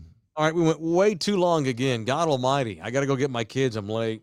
Well, quit I... talking about public policy and tickling my C-SPAN bone. Mm-hmm. I mean, I absolutely. This is, you're talking to a guy that still watches multiple hours of C-SPAN programming. I I, I don't thank you, George Freeze. Like, we got a we got two buy me a coffee people up in here as well. Uh, okay. Tulsa State Fair Skyride says someone needs to buy me to save me. The fair votes to demolish. Keep uh, up the fight. Saving it. Keep up the good fight, Tulsa. And then someone anonymously bought a coffee and said, sadly, in Texas today, eighteen-year-olds can still buy an assault rifle. Yes, they Which can. Which is the truth, yeah. And, yeah, then, they can, and then they can go pick up a six-pack of some Budweiser and go down to the river bottom and nope. shoot their beer cans with oh, the sure. A R fifteen, right? Uh, right? Because yeah. that's, yeah. I mean, that's that, that sounds fun. Yeah. Sounds like a great day. Wow. Wow. All right, I'm signing off on that note. All right. Gotta go. Love oh, y'all I'm sorry. so hard. No, they have to be twenty-one to purchase one we of those know. items, and it's not the A R fifteen. Yeah. It makes perfect sense. I think we need a lesson to beer drinking to fifteen. Shit. Hey, why did we ever oh. change it? Uh, that's hey, Did we, we just raise cigarettes to twenty-one as well? Yes. Like like yes. last year? Yes. Yes. And you know why we did it? Cigarettes because don't kill people. Because it's a public health issue. Because we were worried about the well-being of constituents and society. We were worried about the health and long-term livelihood. I love you, Puma. Of individuals. Yes, correct, L D. We did. We did raise the level. And we might even ban menthol cigarettes. Y'all see me trying to sign off and him not letting me do so. Go Rangers. Love the Rangers. All dolphins are bad. No, they're not. A-dab. Don't let one dolphin. A-dab, motherfucker. A-dab. No, don't let one dolphin spoil the bunch. All right, that's it. We love y'all so hard. Thank y'all very much. We'll do this again Thursday. Ah, thank you to D J L G and the Poomer. Love you very hard. We'll talk to you on the radio show tomorrow. It's People I Want to Punch Wednesday on the radio show. We'll be back on Mike Taylor Live, presented by Texas Cheer Liquor on Thursday. Let Fat Miss Mike take you out. We'll see you Thursday.